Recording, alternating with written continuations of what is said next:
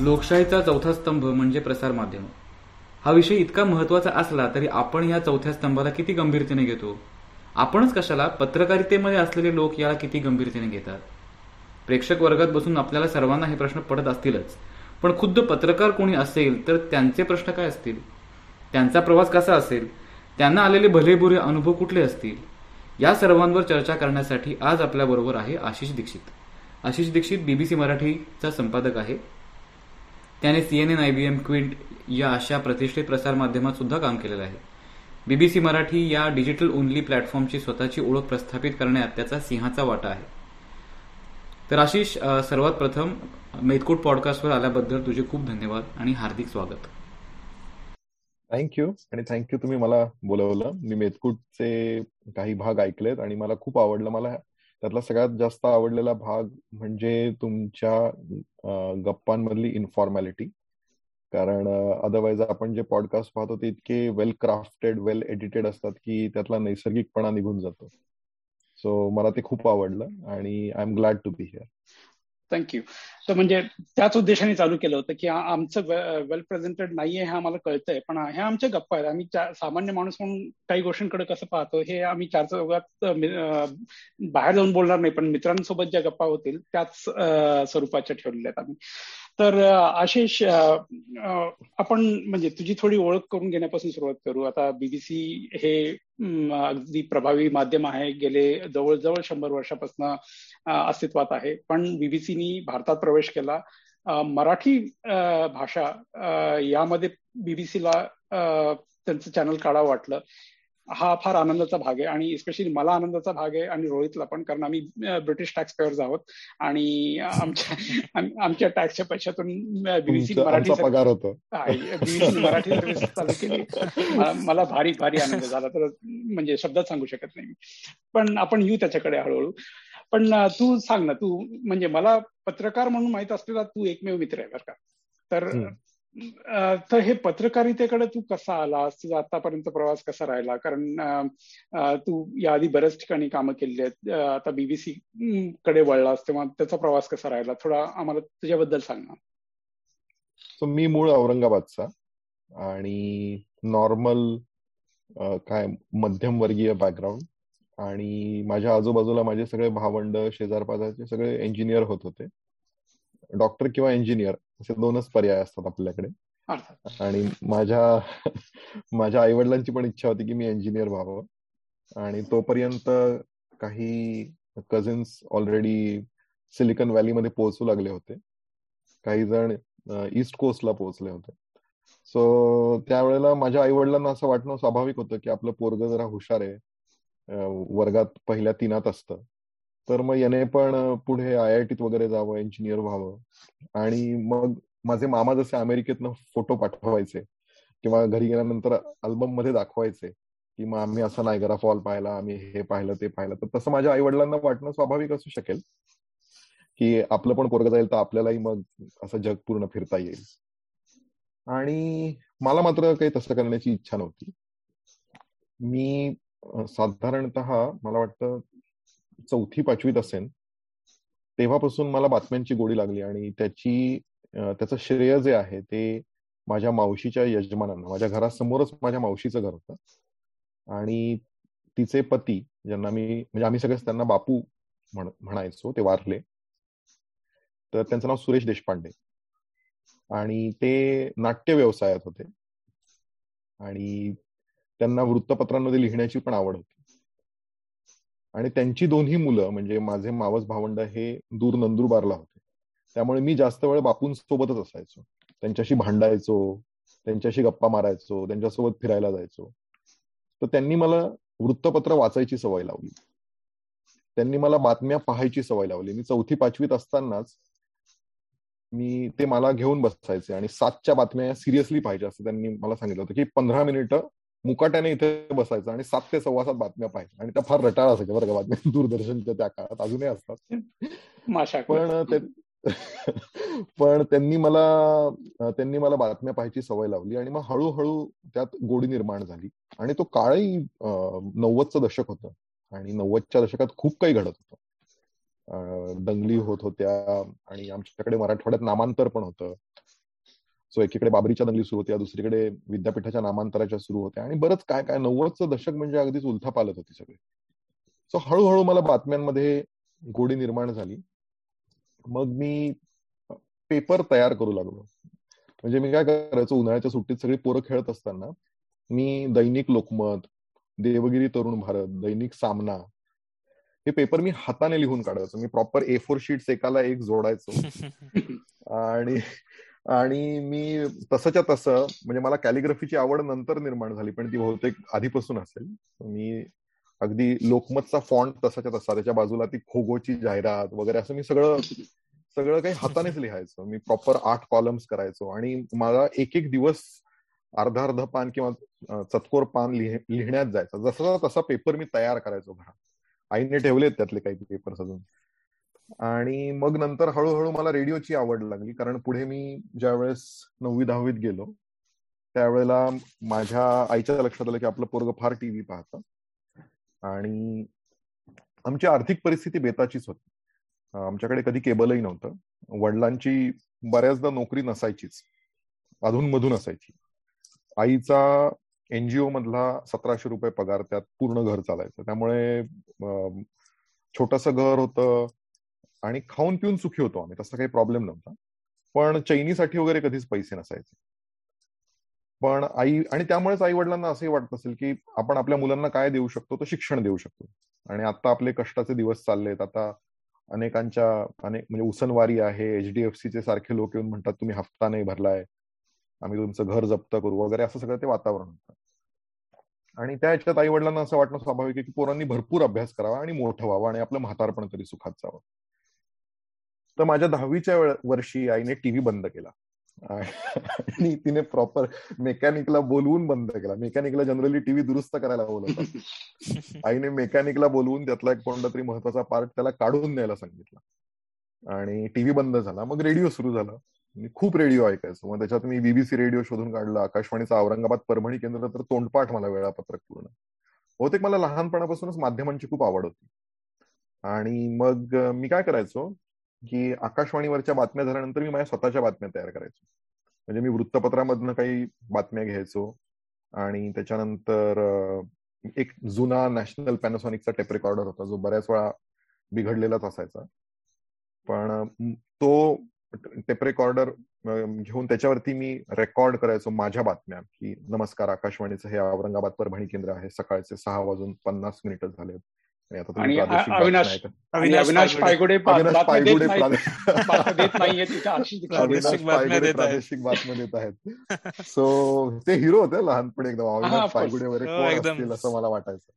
तर आणि मला त्याच्यात सगळं हवं होतं ना. तर त्यामुळे मी काय करायचो की आकाशवाणीवरती ते म्युझिक लागलं की मी तेवढा बरोबर भाग म्हणजे रेडिओ समोर टेप रेकॉर्डर ठेवून तो ते म्युझिक रेकॉर्ड करायचो. मग मी बाजूला न्यायचो. मग मी माझ्या बातम्या. मग मध्ये पाच मिनिटांचा पाच मिनिटांनंतर एक ब्रेक असायचा. मग परत रेडिओ समोर दुसऱ्या दिवशी त्याच वेळेला नेऊन ठेवायचं. म्हणजे मग त्या जाहिराती रेकॉर्ड होतील. म्हणजे थोडक्यात मी पायगुड्यांच्या जागी फक्त मला ठेवायचो. बाकी सगळं त्या आकाशवाणीचं तसंच असायचं. तसे काय काय हे मी करायचो आणि त्यात मी घरातल्या खूप चांगल्या कसेट्स खराब केल्या.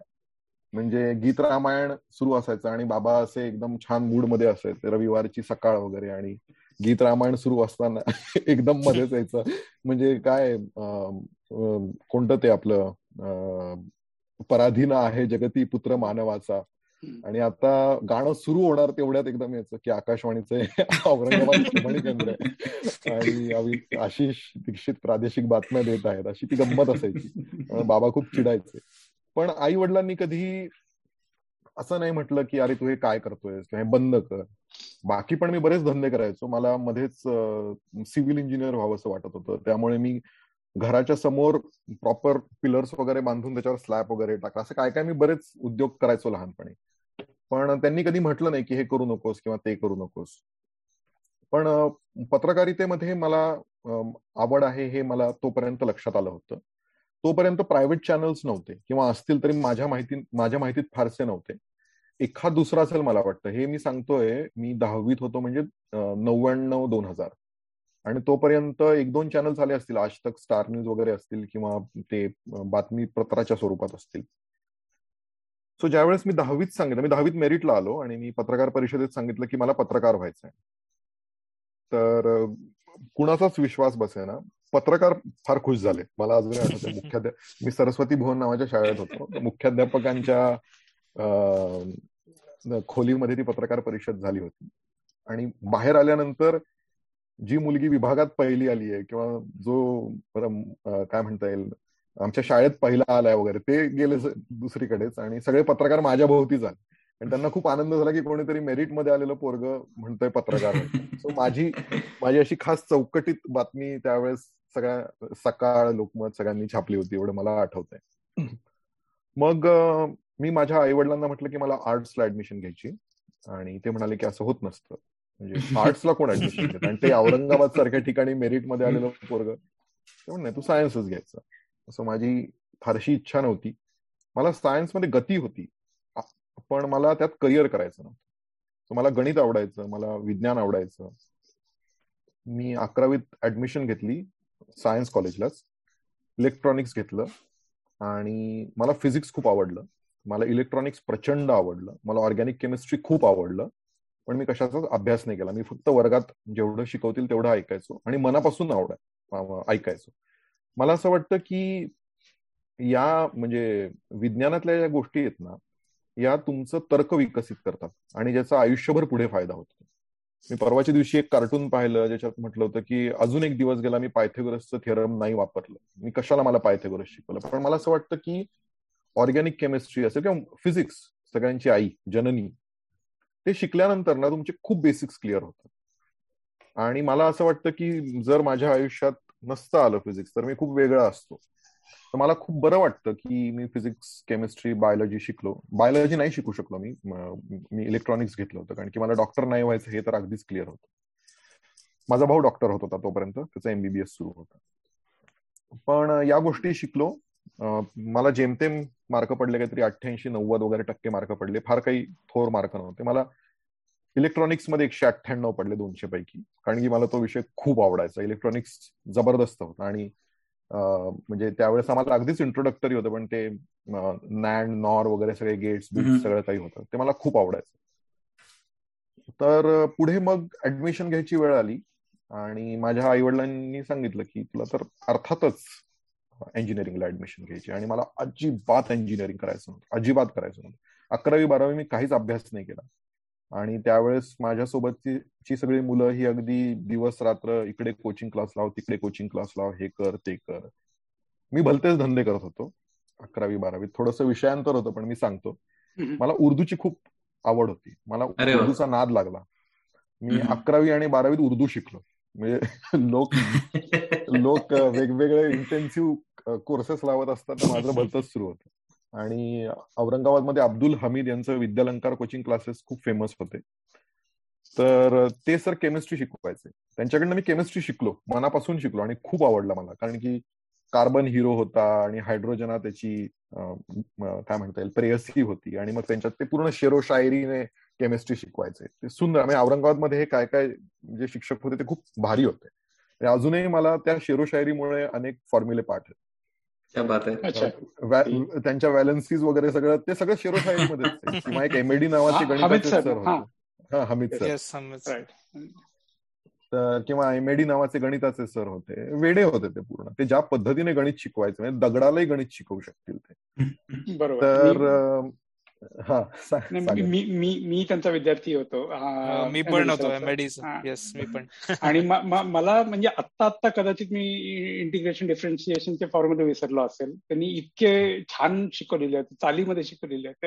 अगदी चालीमध्ये शिकवलं आणि मला सॉरी आधी काय सॉल्व्ह करायचं ते पण त्यांचं होतं की ब्रॅकेट मधलं आधी करायचं तर मग आधी तुम्ही कुणाला सोडणार? तुम्ही जुई चावलाला सोडणार. मग तुम्ही इकडे येणार. असं त्यांचं पूर्ण ते लॉजिक होतं त्याच्यामध्ये ते बरोबर मला अजूनही आठवतं सहा वाजता सकाळची बॅच होती. त्यांच्याकडे दिवसात काहीतरी आठ बॅचेस होत्या. सकाळी सहाच्या बॅचला जायचं. पण सकाळी सहा वाजता म्हणजे आम्ही अशी वाट पाहायचो की सर कधी येतील आणि सुरू होईल. म्हणजे बारावीचं गणित इतकं इंटरेस्टिंग होऊ शकतं यावर कोणाचा विश्वास बसणार आणि आम्ही धिंगाणा करायचो. केवढे ओरडायचो गायचो. आणि ते एनकरेज करायचे या गोष्टींना. आणि मला असं वाटतं की गणित हे असंच शिकवायला पाहिजे. गणित एन्जॉय करण्याची गोष्ट आहे. सो हमीद सर केमिस्ट्री शिकवायचे आणि शेरो शायरीतून शिकवायचे. तर मी त्यांच्याकडनं ऍक्च्युली उर्दू जास्त शिकलो. त्यावेळेस मी उर्दू शिका पुस्तक आणलं आणि मी उर्दू शिकायला लागलो. आणि मला काही अडलं तर मी हमीद सरांना उर्दूतलं विचारायचो. त्यामुळे माझं बारावीत भलतच काहीतरी सुरू होतं. कॅलिग्राफी सुरू होती. सो एम डी सर असतील हमीद सर असतील शेरोशायरी खूप आहे. औरंगाबादला तो एक प्रकार भरपूर असतो. सो मी ते सगळं ते सगळे शेर मी वेगवेगळ्या मी त्यावेळेस एक फॉन्ट तयार केला होता उर्दूतला. तर मला त्या गोष्टींची आवड होती. मग पुढे बारावी झाल्यानंतर ऍडमिशन घ्यायची वेळ आली मी म्हटलं मला इंजिनिअरिंग नाही करायचंय. पण औरंगाबाद विद्यापीठात त्यावेळेस ग्रॅज्युएशन लेवलला जर्नलिझम नव्हतं. तर वडील म्हणाले की घे आता ऍडमिशन इथेच इंजिनिअरिंगला पुढचं पुढे बघतो तुला मी पत्रकारिता करायला नाही म्हणत नाही. पण तू हे कर इंजिनिअरिंग कर. म्हणजे कसं आहे की किमान तू आयुष्यात उपाशी भिकारी तरी होणार नाहीस. त्यावेळेला एक रोजगार मार्गदर्शन केंद्र होतं. तिथे जाऊन माझी आयक्यू टेस्ट आणि माझा कल या सगळ्या गोष्टी आई वडिलांनी काढून घेतल्या. त्यात असं लक्षात आलं की मी आय एस होऊ शकतो असं त्यांनी निष्कर्ष काढला. आणि मग माझ्या वडिलांच्या डोक्यात तेच होतं की तू आधी इंजिनिअरिंग कर तू युपीएससी कर. तर मी म्हटलं नाही मला युपीएससी करण्याची करण्यात इंटरेस्ट नाहीये. मला इंजिनिअरिंगमध्ये इंटरेस्ट नाही. मला फक्त पत्रकारिता करायची. तर तिथे रोजगार मार्गदर्शन केंद्रात करिअर मार्गदर्शन करणाऱ्या महाराष्ट्र शासनाच्या त्या काउन्सिलरने सांगितलं की पत्रकारितेत काहीच नाहीये. तुम्ही आयुष्यभर एक झोला घेऊन फिराल आणि तुमचा पाच सहा हजार रुपये पगार असेल. प्लीज असं करू नका. एपिक एपिक ऍब्सुल्युटली आणि मला खूप वाईट वाटलं आणि माझ्या वडिलांनी पण सांगितलं की बघ तुझं आयुष्य खूप वाईट जाईल असं तसं. त्यावेळेला एक नाट्यमय घटना सिनेमात घडते तशी घडली की मी चाललो होतो माझ्या मावस भावाच्या लग्नाला मुंबईत आणि ट्रेनने चाललो होतो. अर्थातच मी फ्लाईटमध्ये खूपच उशिरा बसलो आयुष्यात. आणि ट्रेनने जात असताना कोणती तपोवन वगैरे असायची दुपारी औरंगाबाद मुंबईला. आणि धावत धावत मी पाहतो तर काय माझा एक मित्र येतोय. म्हणजे तो काजोल आणि शाहरुख खान कसं त्यांचं त्या आपट्याच्या स्टेशनवरती सीन होता तसा. की ट्रेन निघाली आणि माझा एक मित्र ओंकार नावाचा तो धावत येत होता. आणि त्याने धावता धावता आणि ट्रेन सुरू झाली होती. आणि त्याने फक्त खिडकीतनं माझ्या हातात एक कागदाचे चिटोर ठेवलं. तो म्हणे हे वाच. आणि ट्रेन निघाली. त्यास मोबाईल फोन वगैरे काही नव्हते. आणि मग मी वाचलं. तर त्याच्यात एशियन एज मधलं करिअरचं क्वेश्चन अँड आन्सरच्या कॉलम मधलं ते एक छोटं हे होतं. आणि त्याच्यात एका मुलाने विचारलं होतं की मला जर्नलिझम करायचं काय करता येईल? त्यांनी सांगितलं होतं की मुंबईमध्ये बीएमएम नावाचा कोर्स आहे. आणि मी मुंबईलाच चाललो मग मी मुंबईला गेल्यानंतर आधी त्या बीएमएम ची चौकशी केली. आणि खरंच तो कोर्स होता. फक्त प्रॉब्लेम हा होता की मी उशिरा पोहोचलो होतो. आणि बीएमएमच्या सगळीकडच्या ऍडमिशन झाल्या होत्या. त्याची तारीख कधीच गेली होती. म्हणजे गंमत बघा. त्यावेळेस इंटरनेट नवीन नवीन आलेलं होतं. हे इसवी सन हे दोन हजार दोन आहे. इंटरनेट म्हणजे इंटरनेट कॅफे साठ रुपये तासाने सुरू होते औरंगाबादमध्ये तोपर्यंत.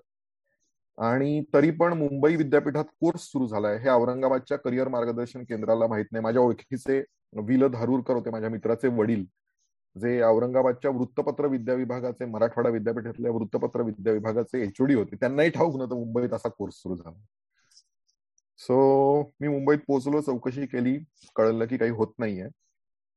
मग माझी एक मामे बहीण आहे जी एका कॉलेजमध्ये प्राचार्य आहे. तिला मी म्हटलं की मला काहीही करून हाच कोर्स करायचा आहे. तिने माहिती काढली. फक्त एका कॉलेजमधली ऍडमिशन काही तांत्रिक कारणांमुळे मागे राहिली होती. तर ती म्हणाली यांची एंट्रन्स तू देशील का? मग मी ताबडतोब तशाच कपड्यांमध्ये मी तिथे पोहोचलो. कारण त्याच दिवशी एंट्रन्स होती. मी ती एंट्रन्स दिली. ती क्रॅक केली तिथे मला ऍडमिशन मिळाली आणि मी सोमय्या कॉलेजमध्ये रुजू झालो. पण त्याच्या आधी पण थोडासा प्रॉब्लेम असा झाला की वडिलांचा विरोध होता तर आईने परस्पर ऍडमिशन करून टाकली. म्हणजे वडील नव्हते आले त्या लग्नाला. सो आईने स्वतःच निर्णय घेतला आणि आईने ऍडमिशन करून टाकली. त्यास ऍडमिशनसाठी पण पैसे नव्हते. तर आईने ते कुठून तरी मॅनेज केले. त्यास प्रॉब्लेम होते. म्हणजे पैशांचे खूपच प्रॉब्लेम होते. राहायचं कुठे? कारण की फक्त इंजिनिअरिंग आणि मेडिकलसाठी हॉस्टेल होतं सोमय्यापर्यंत. जर्नलिझमसाठी कोणी हॉस्टेल देत नाही. मग तोही एक प्रॉब्लेम होता. कारण की मुंबईत कुठे राहणार? नातेवाईक खूप आहेत पण नातेवाईकांच्या घरी राहायचं नव्हतं. मग माझे एक माझ्या वडिलांचे मामे भाऊ आहेत. त्यांनी स्वतःहून सांग पुढे आले आणि ते म्हणाले की माझी तिथे जवळच एका चाळीत एक खोली आहे. तर तो तिथे राहू शकतो. सो त्यांचे श्रीनिवास नाव आहे त्यांचं.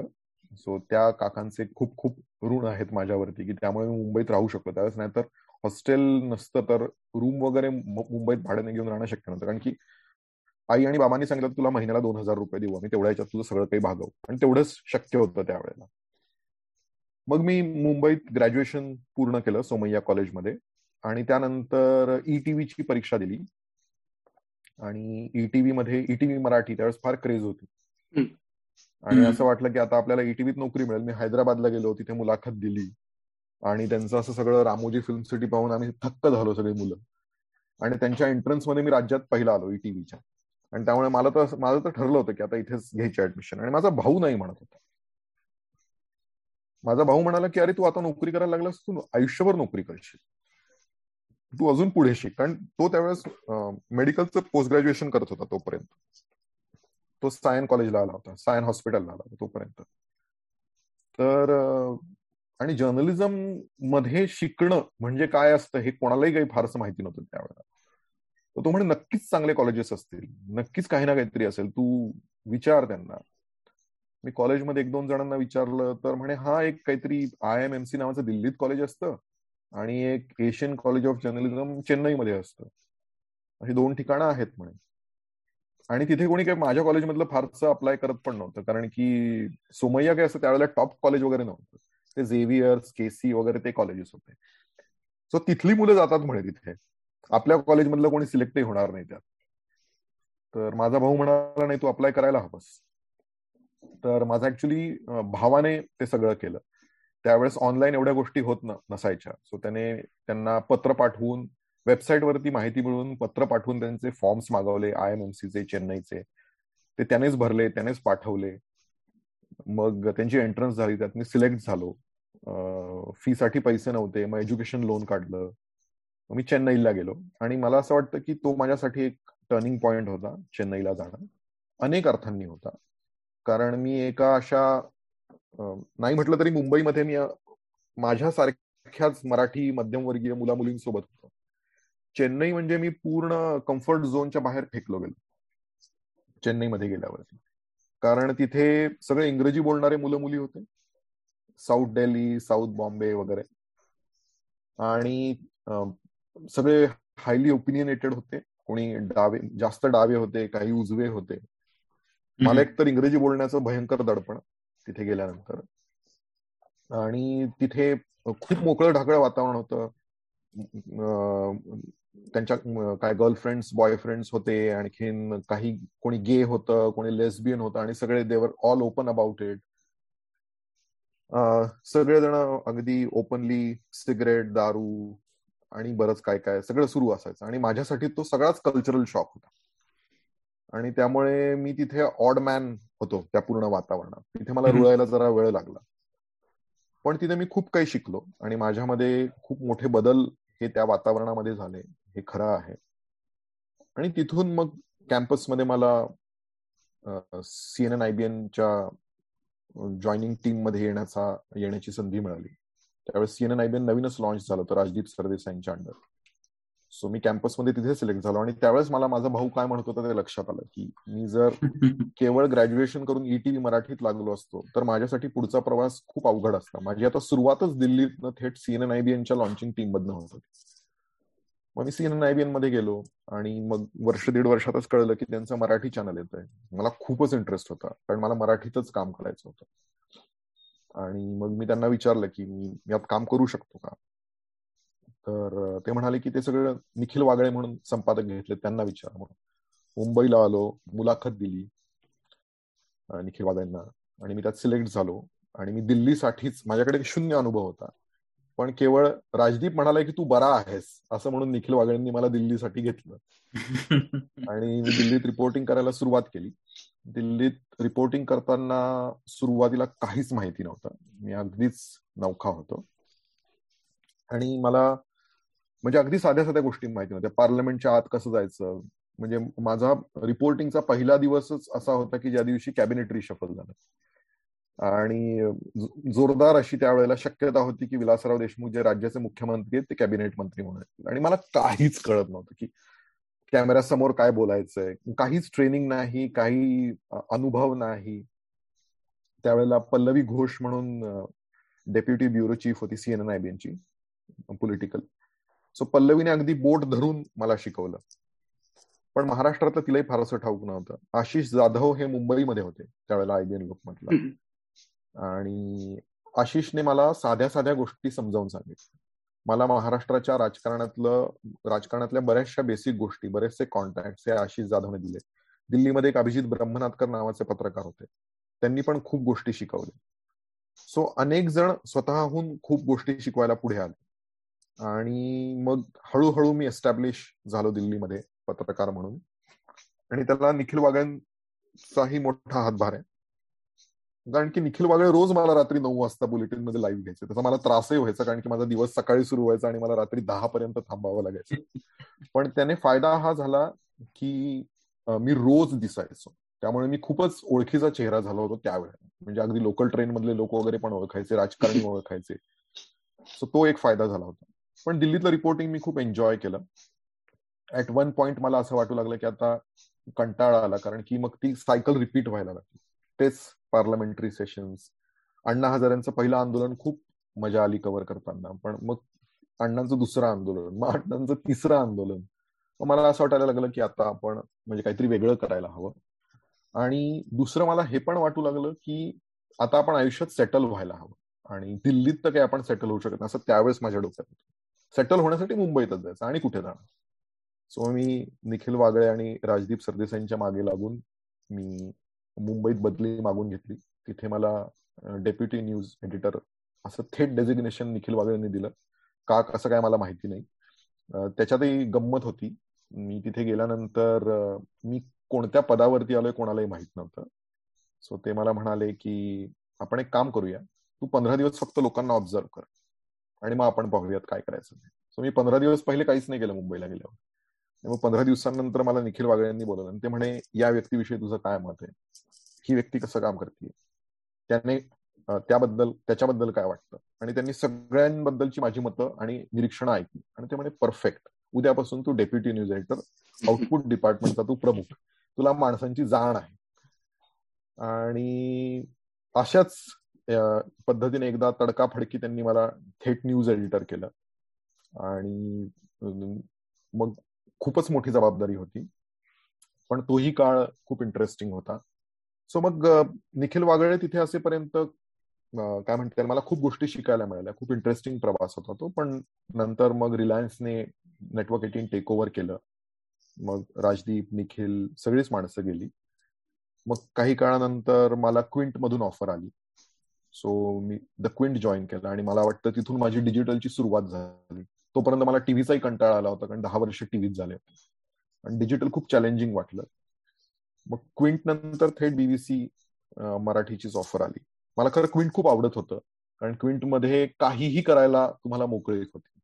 म्हणजे वाटेल तसे प्रयोग क्विंटमध्ये केले आणि मला डिजिटल खूपच इंटरेस्टिंग वाटू लागलं. स्काय वॉज द लिमिट म्हणजे तुम्ही काय वाटेल ते करू शकता. टीव्ही मध्ये ठरलेले साचे होते. मग क्विंट मला आवडत असतानाच बीबीसी मराठीची ऑफर आली. मी म्हटलं की ही खूपच मोठी ऑफर आहे. म्हणजे थेट संपादकच बनवतात.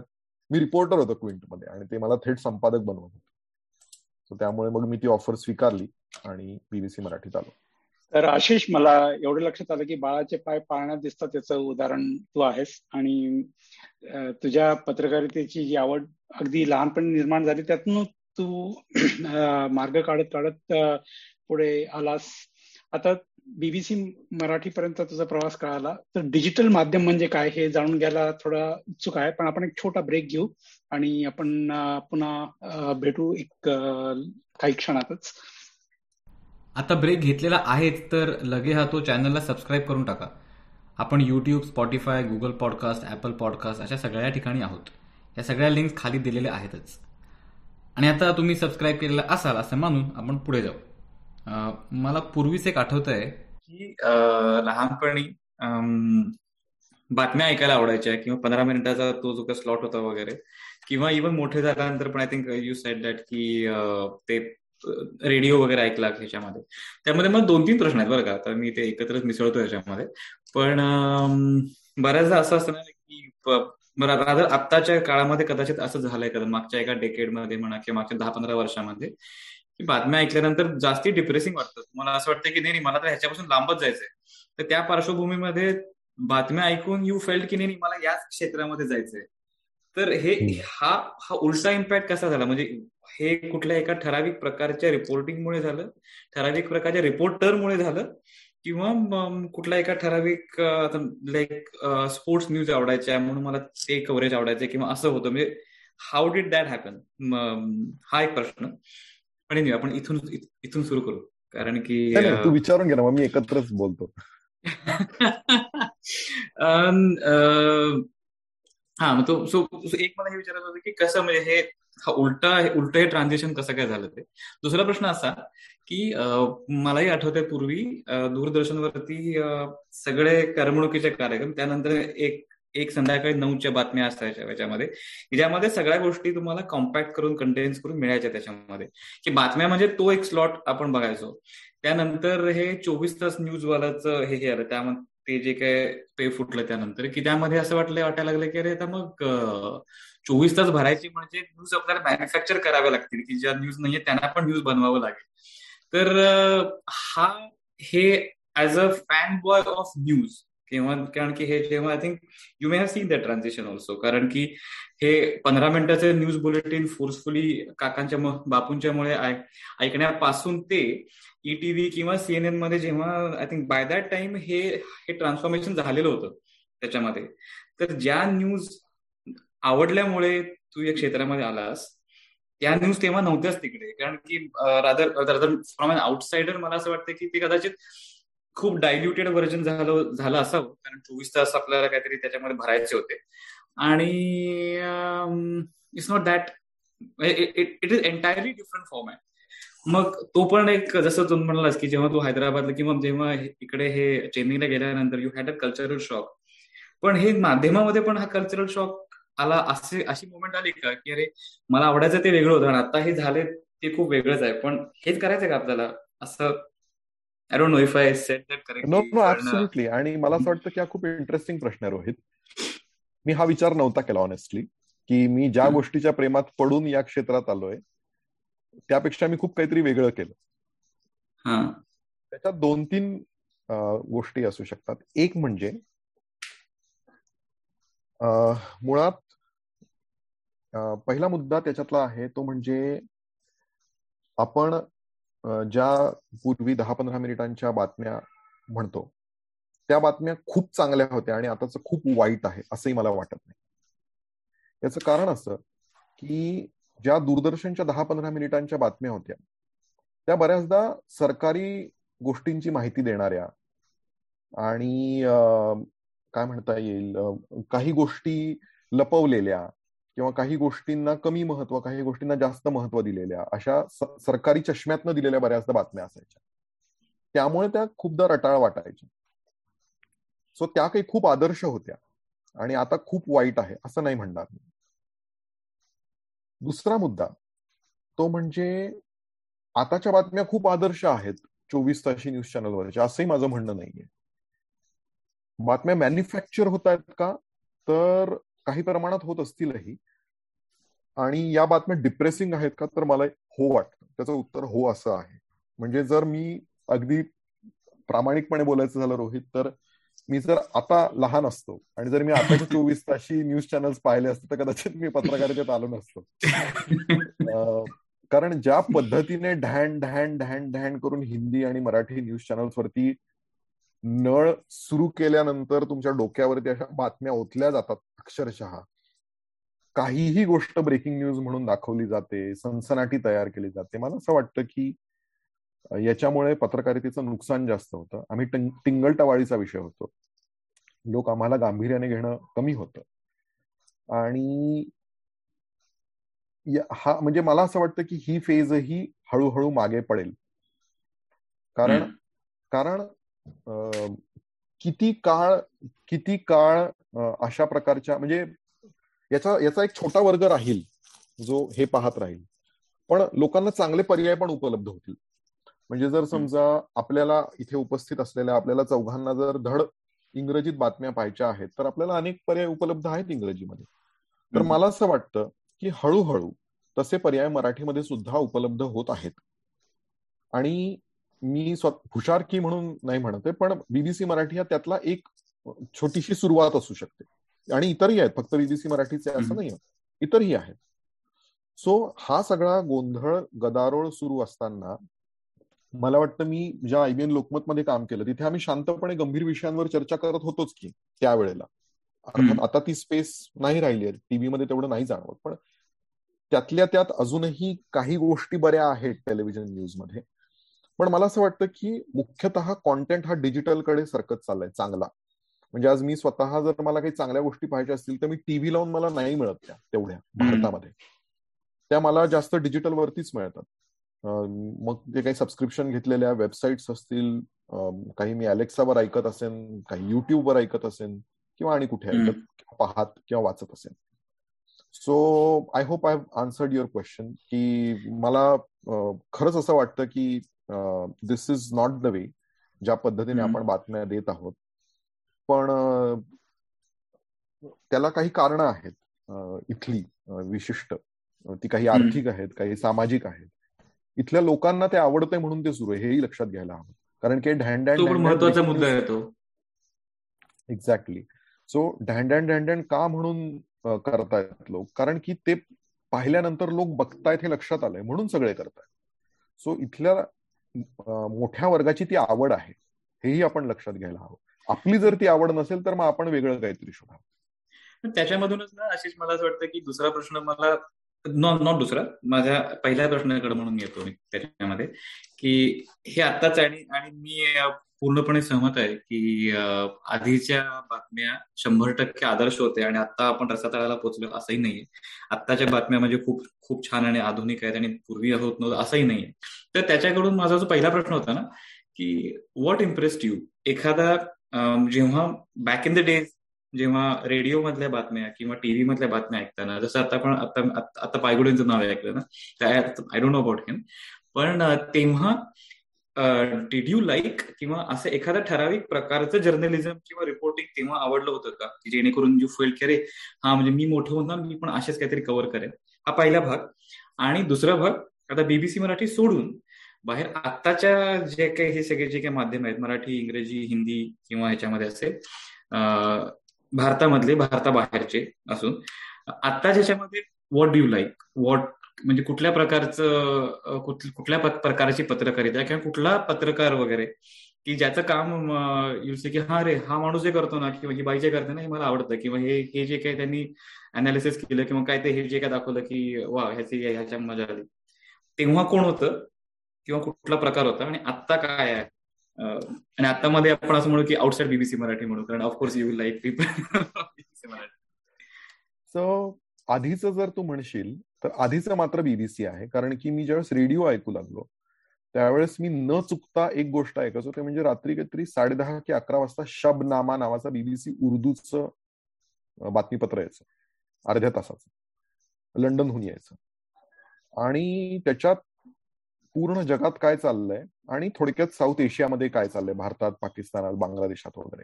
हे असायचं. पण ज्या पद्धतीने ते बातम्यांचं सादरीकरण असायचं जो तो जो काही आवाज असायचा त्याच्यासोबतचं म्युझिक मला बातम्यांसोबतचं म्युझिक हा माझा खूप आवडीचा विषय म्हणजे बीबीसीचा काउंटडाऊन असेल सीएनएनचं इलेक्शन म्युझिक असेल किंवा एनडीटीव्हीचं असेल किंवा आज तकचं असेल.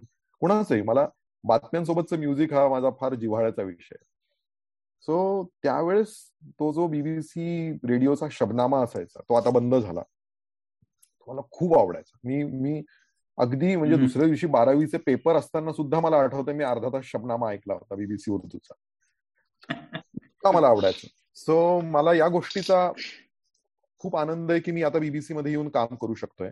आणि आता आम्ही गोष्ट दुनियेची म्हणून जो कार्यक्रम सुरू केला तो थोडासा त्या शबनामाच्या जवळ जाणार आहे की एक महत्वाचं जगातला एक महत्त्वाचा जगातला मुद्दा घ्यायचा आणि त्याविषयी सविस्तर आणि सखोल बोलायचं. असं एक पॉडकास्ट अलीकडे सुरू केलंय. सो म्हणजे मला आठवतंय मला शबनामा मधलं काय आवडायचं? तर ते सांगायचे की बाबा आता पॅलेस्टाईन मध्ये काय होतंय? मग ते अगदी नीट त्याचं दहा मिनिट छान पूर्ण पार्श्वभूमी सांगायचे विषय उलगडून सांगायचे.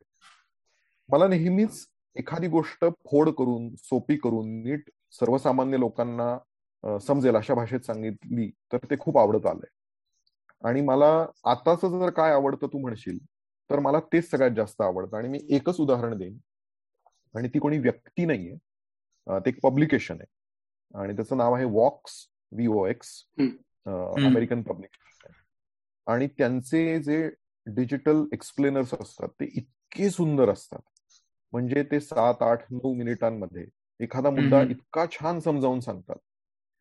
की तसं करण्याचा प्रयत्न जरी इतरांनी केला तरी पण पत्रकारिता ही खूप लोकांसाठी उपयुक्त ठरेल असं मला वाटतं. त्याने खूप महत्त्वाचे मुद्दे लोकांपर्यंत आणले जातील. कारण की ओरड काय सध्या पत्रकारितेमध्ये? की म्हणजे आमची पत्रकारांची काय इच्छा आहे? की लोकांनी आम्हाला बघावं. बरोबर? लोक आम्हाला बघत नाहीत. म्हणून मग आम्ही खूप आम्ही म्हणजे सगळेच पत्रकार म्हणून मग काहीतरी भलत्याच गोष्टी करत बसतो. कोणी सिनेमाच काहीतरी दाखवत आहे कोणी काहीतरी कॉन्ट्रोवर्सीज दाखवत आहे कोणी भयंकर काय काय दाखवत कशासाठी चाललंय सगळं? लोकांनी बघावं आपल्याला यासाठी बरोबर? मग त्याच्यामध्ये काय मागे पडतं? तर लोकांशी संबंधित मुद्दे मागे पडतात.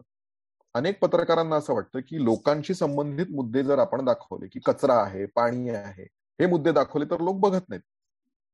आणि जर आपण ते त्याच्याऐवजी सेक्स दाखवलं क्राईम दाखवलं कॉन्ट्रोवर्सी दाखवली तर लोक बघतात. त्यामुळे मग ह्या क्राईम सेक्स क्रिकेट कॉन्ट्रोवर्सी या गोष्टी जास्त दाखवल्या जातात. पण वॉक्सच्या त्या एक्सप्लेनर्स मधनं मला काय गोष्ट लक्षात आली? की ते खूप लोकांशी संबंधित विषय घेतात आणि ते इतक्या इंटरेस्टिंग पद्धतीने मांडतात की त्याला मिलियन्समध्ये व्ह्यूज असतात.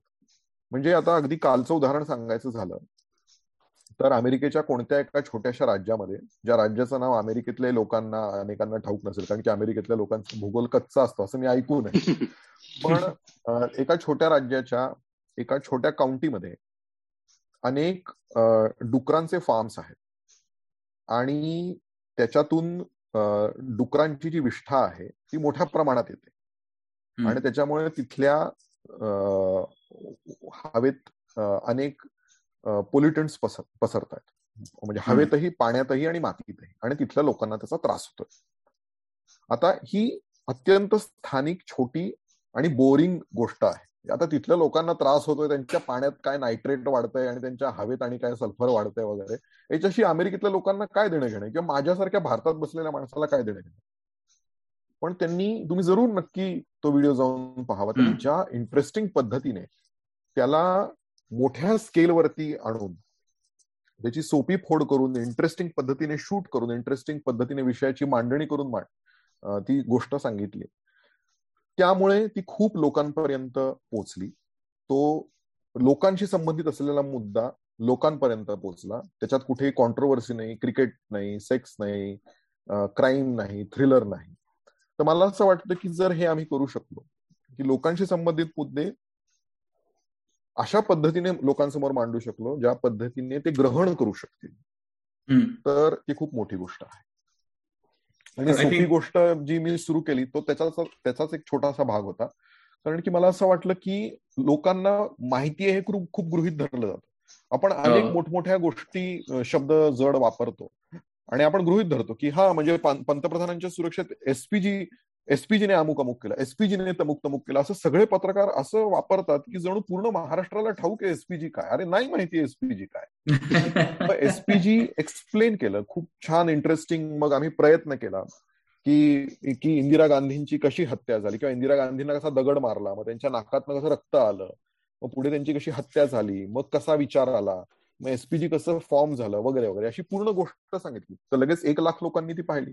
अदरवाईज म्हणजे यु नो एसपीजी म्हणजे काय? हे जर असं नुसतं बोरिंग सांगितलं असतं लोकांनी नसतं पाहिलं. पण मग त्याला दगड भिरकावला मग नाकातनं कसं रक्त आलं मग इंदिरा गांधी अशा पूर्ण टी आकाराची पट्टी बांधून दिसतायत वगैरे असं करून सांगितल्यानंतर लोक हे गंभीर विषय तांत्रिक विषय सुद्धा पाहतात ऐकतात वाचतात असा अनुभव आहे. हे तर मला असं वाटतं की हे सांगणं त्यासाठी कष्ट घेणं हे खूप महत्वाचं आहे. नुसतं नळ उघडल्यासारखं लोकांच्या डोक्यावरती बदबद बदबद बातम्या होतणं म्हणजे बातमीदारी नाही.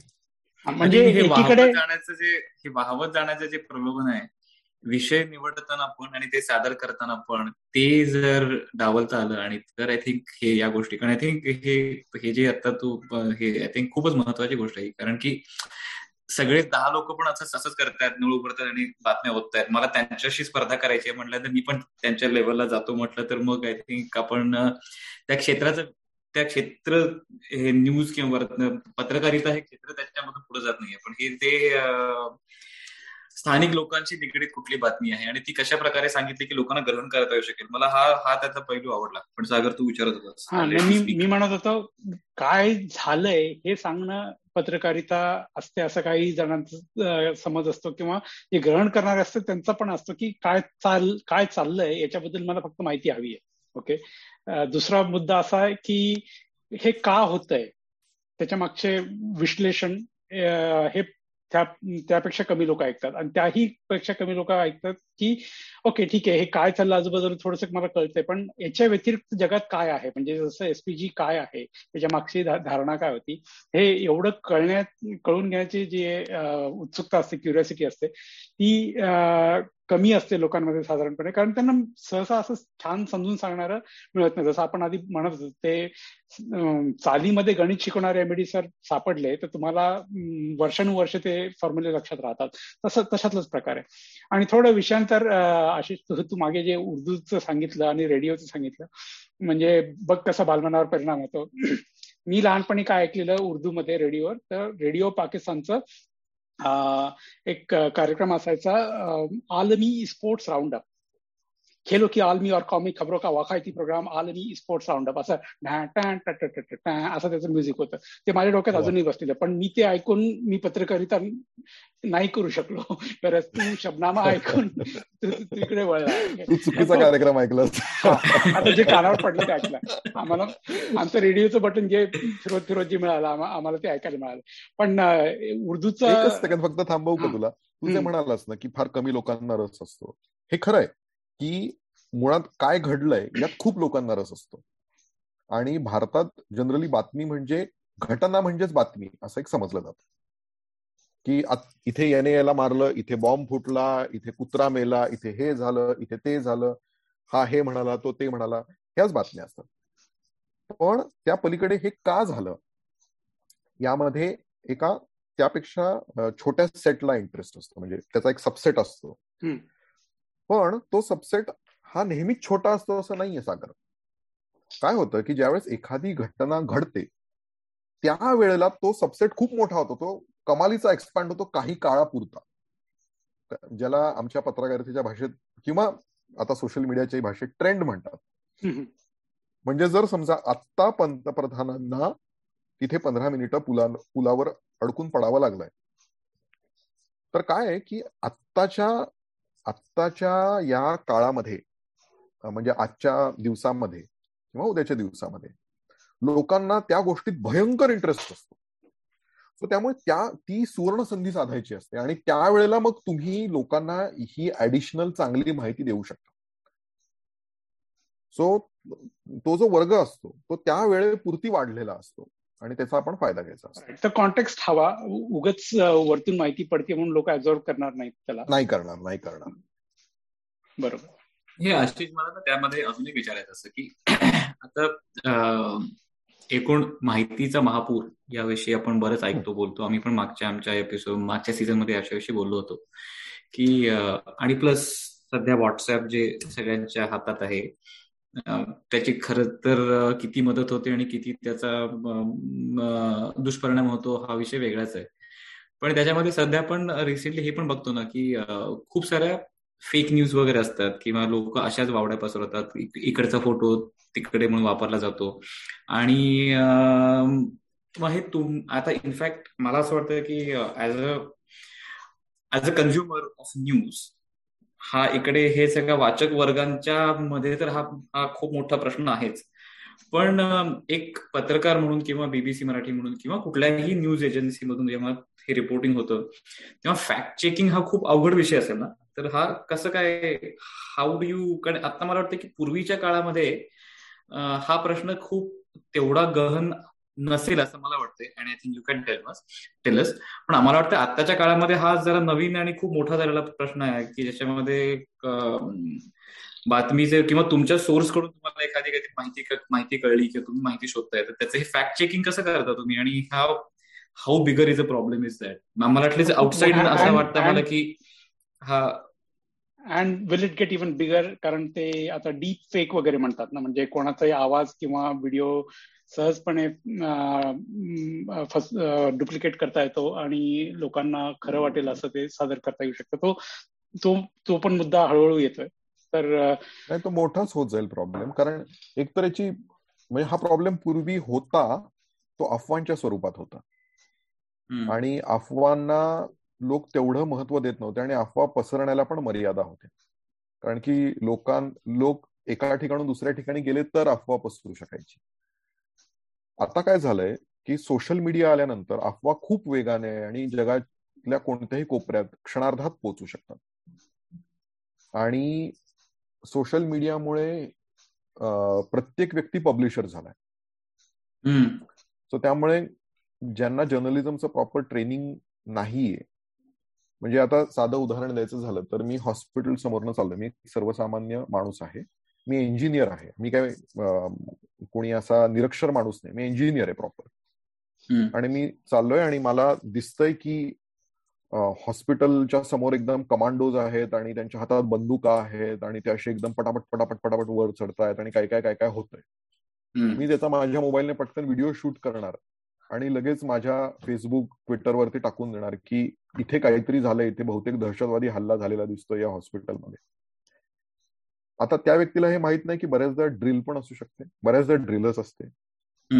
पण ती ड्रिल आहे की नाही हे चेक करण्यासाठी एकतर मुळात ते जे सिक्युरिटी फोर्सेसची माणसं दिसत आहेत ती का म्हणजे ते कोणते ते पोलीस आहेत ते पॅरामिलिटरी फोर्स आहे की ते काय आहेत? मग त्यांच्या हेड ऑफिसला पी आर फोन करून विचारणं की अहो तुमची इथे इथे ऍक्शन होताना दिसतीये. काय होतंय ते? हे कोणतेही मार्ग हे सर्वसामान्य नागरिकाला उपलब्ध नाहीयेत किंवा त्यांना ठाऊकही नसतं की अशी काही शक्यता असू शकते. आणि मग ते लगेच सोशल मीडियावर टाकतात. अशाने अफवा पसरू शकते.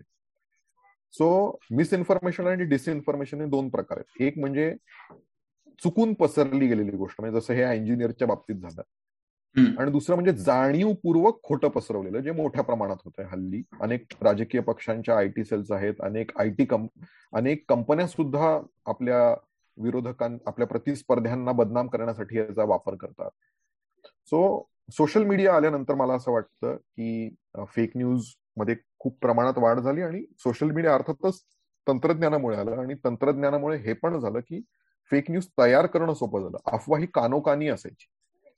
पण आता तुम्ही त्याला एक स्वरूप देऊ शकता.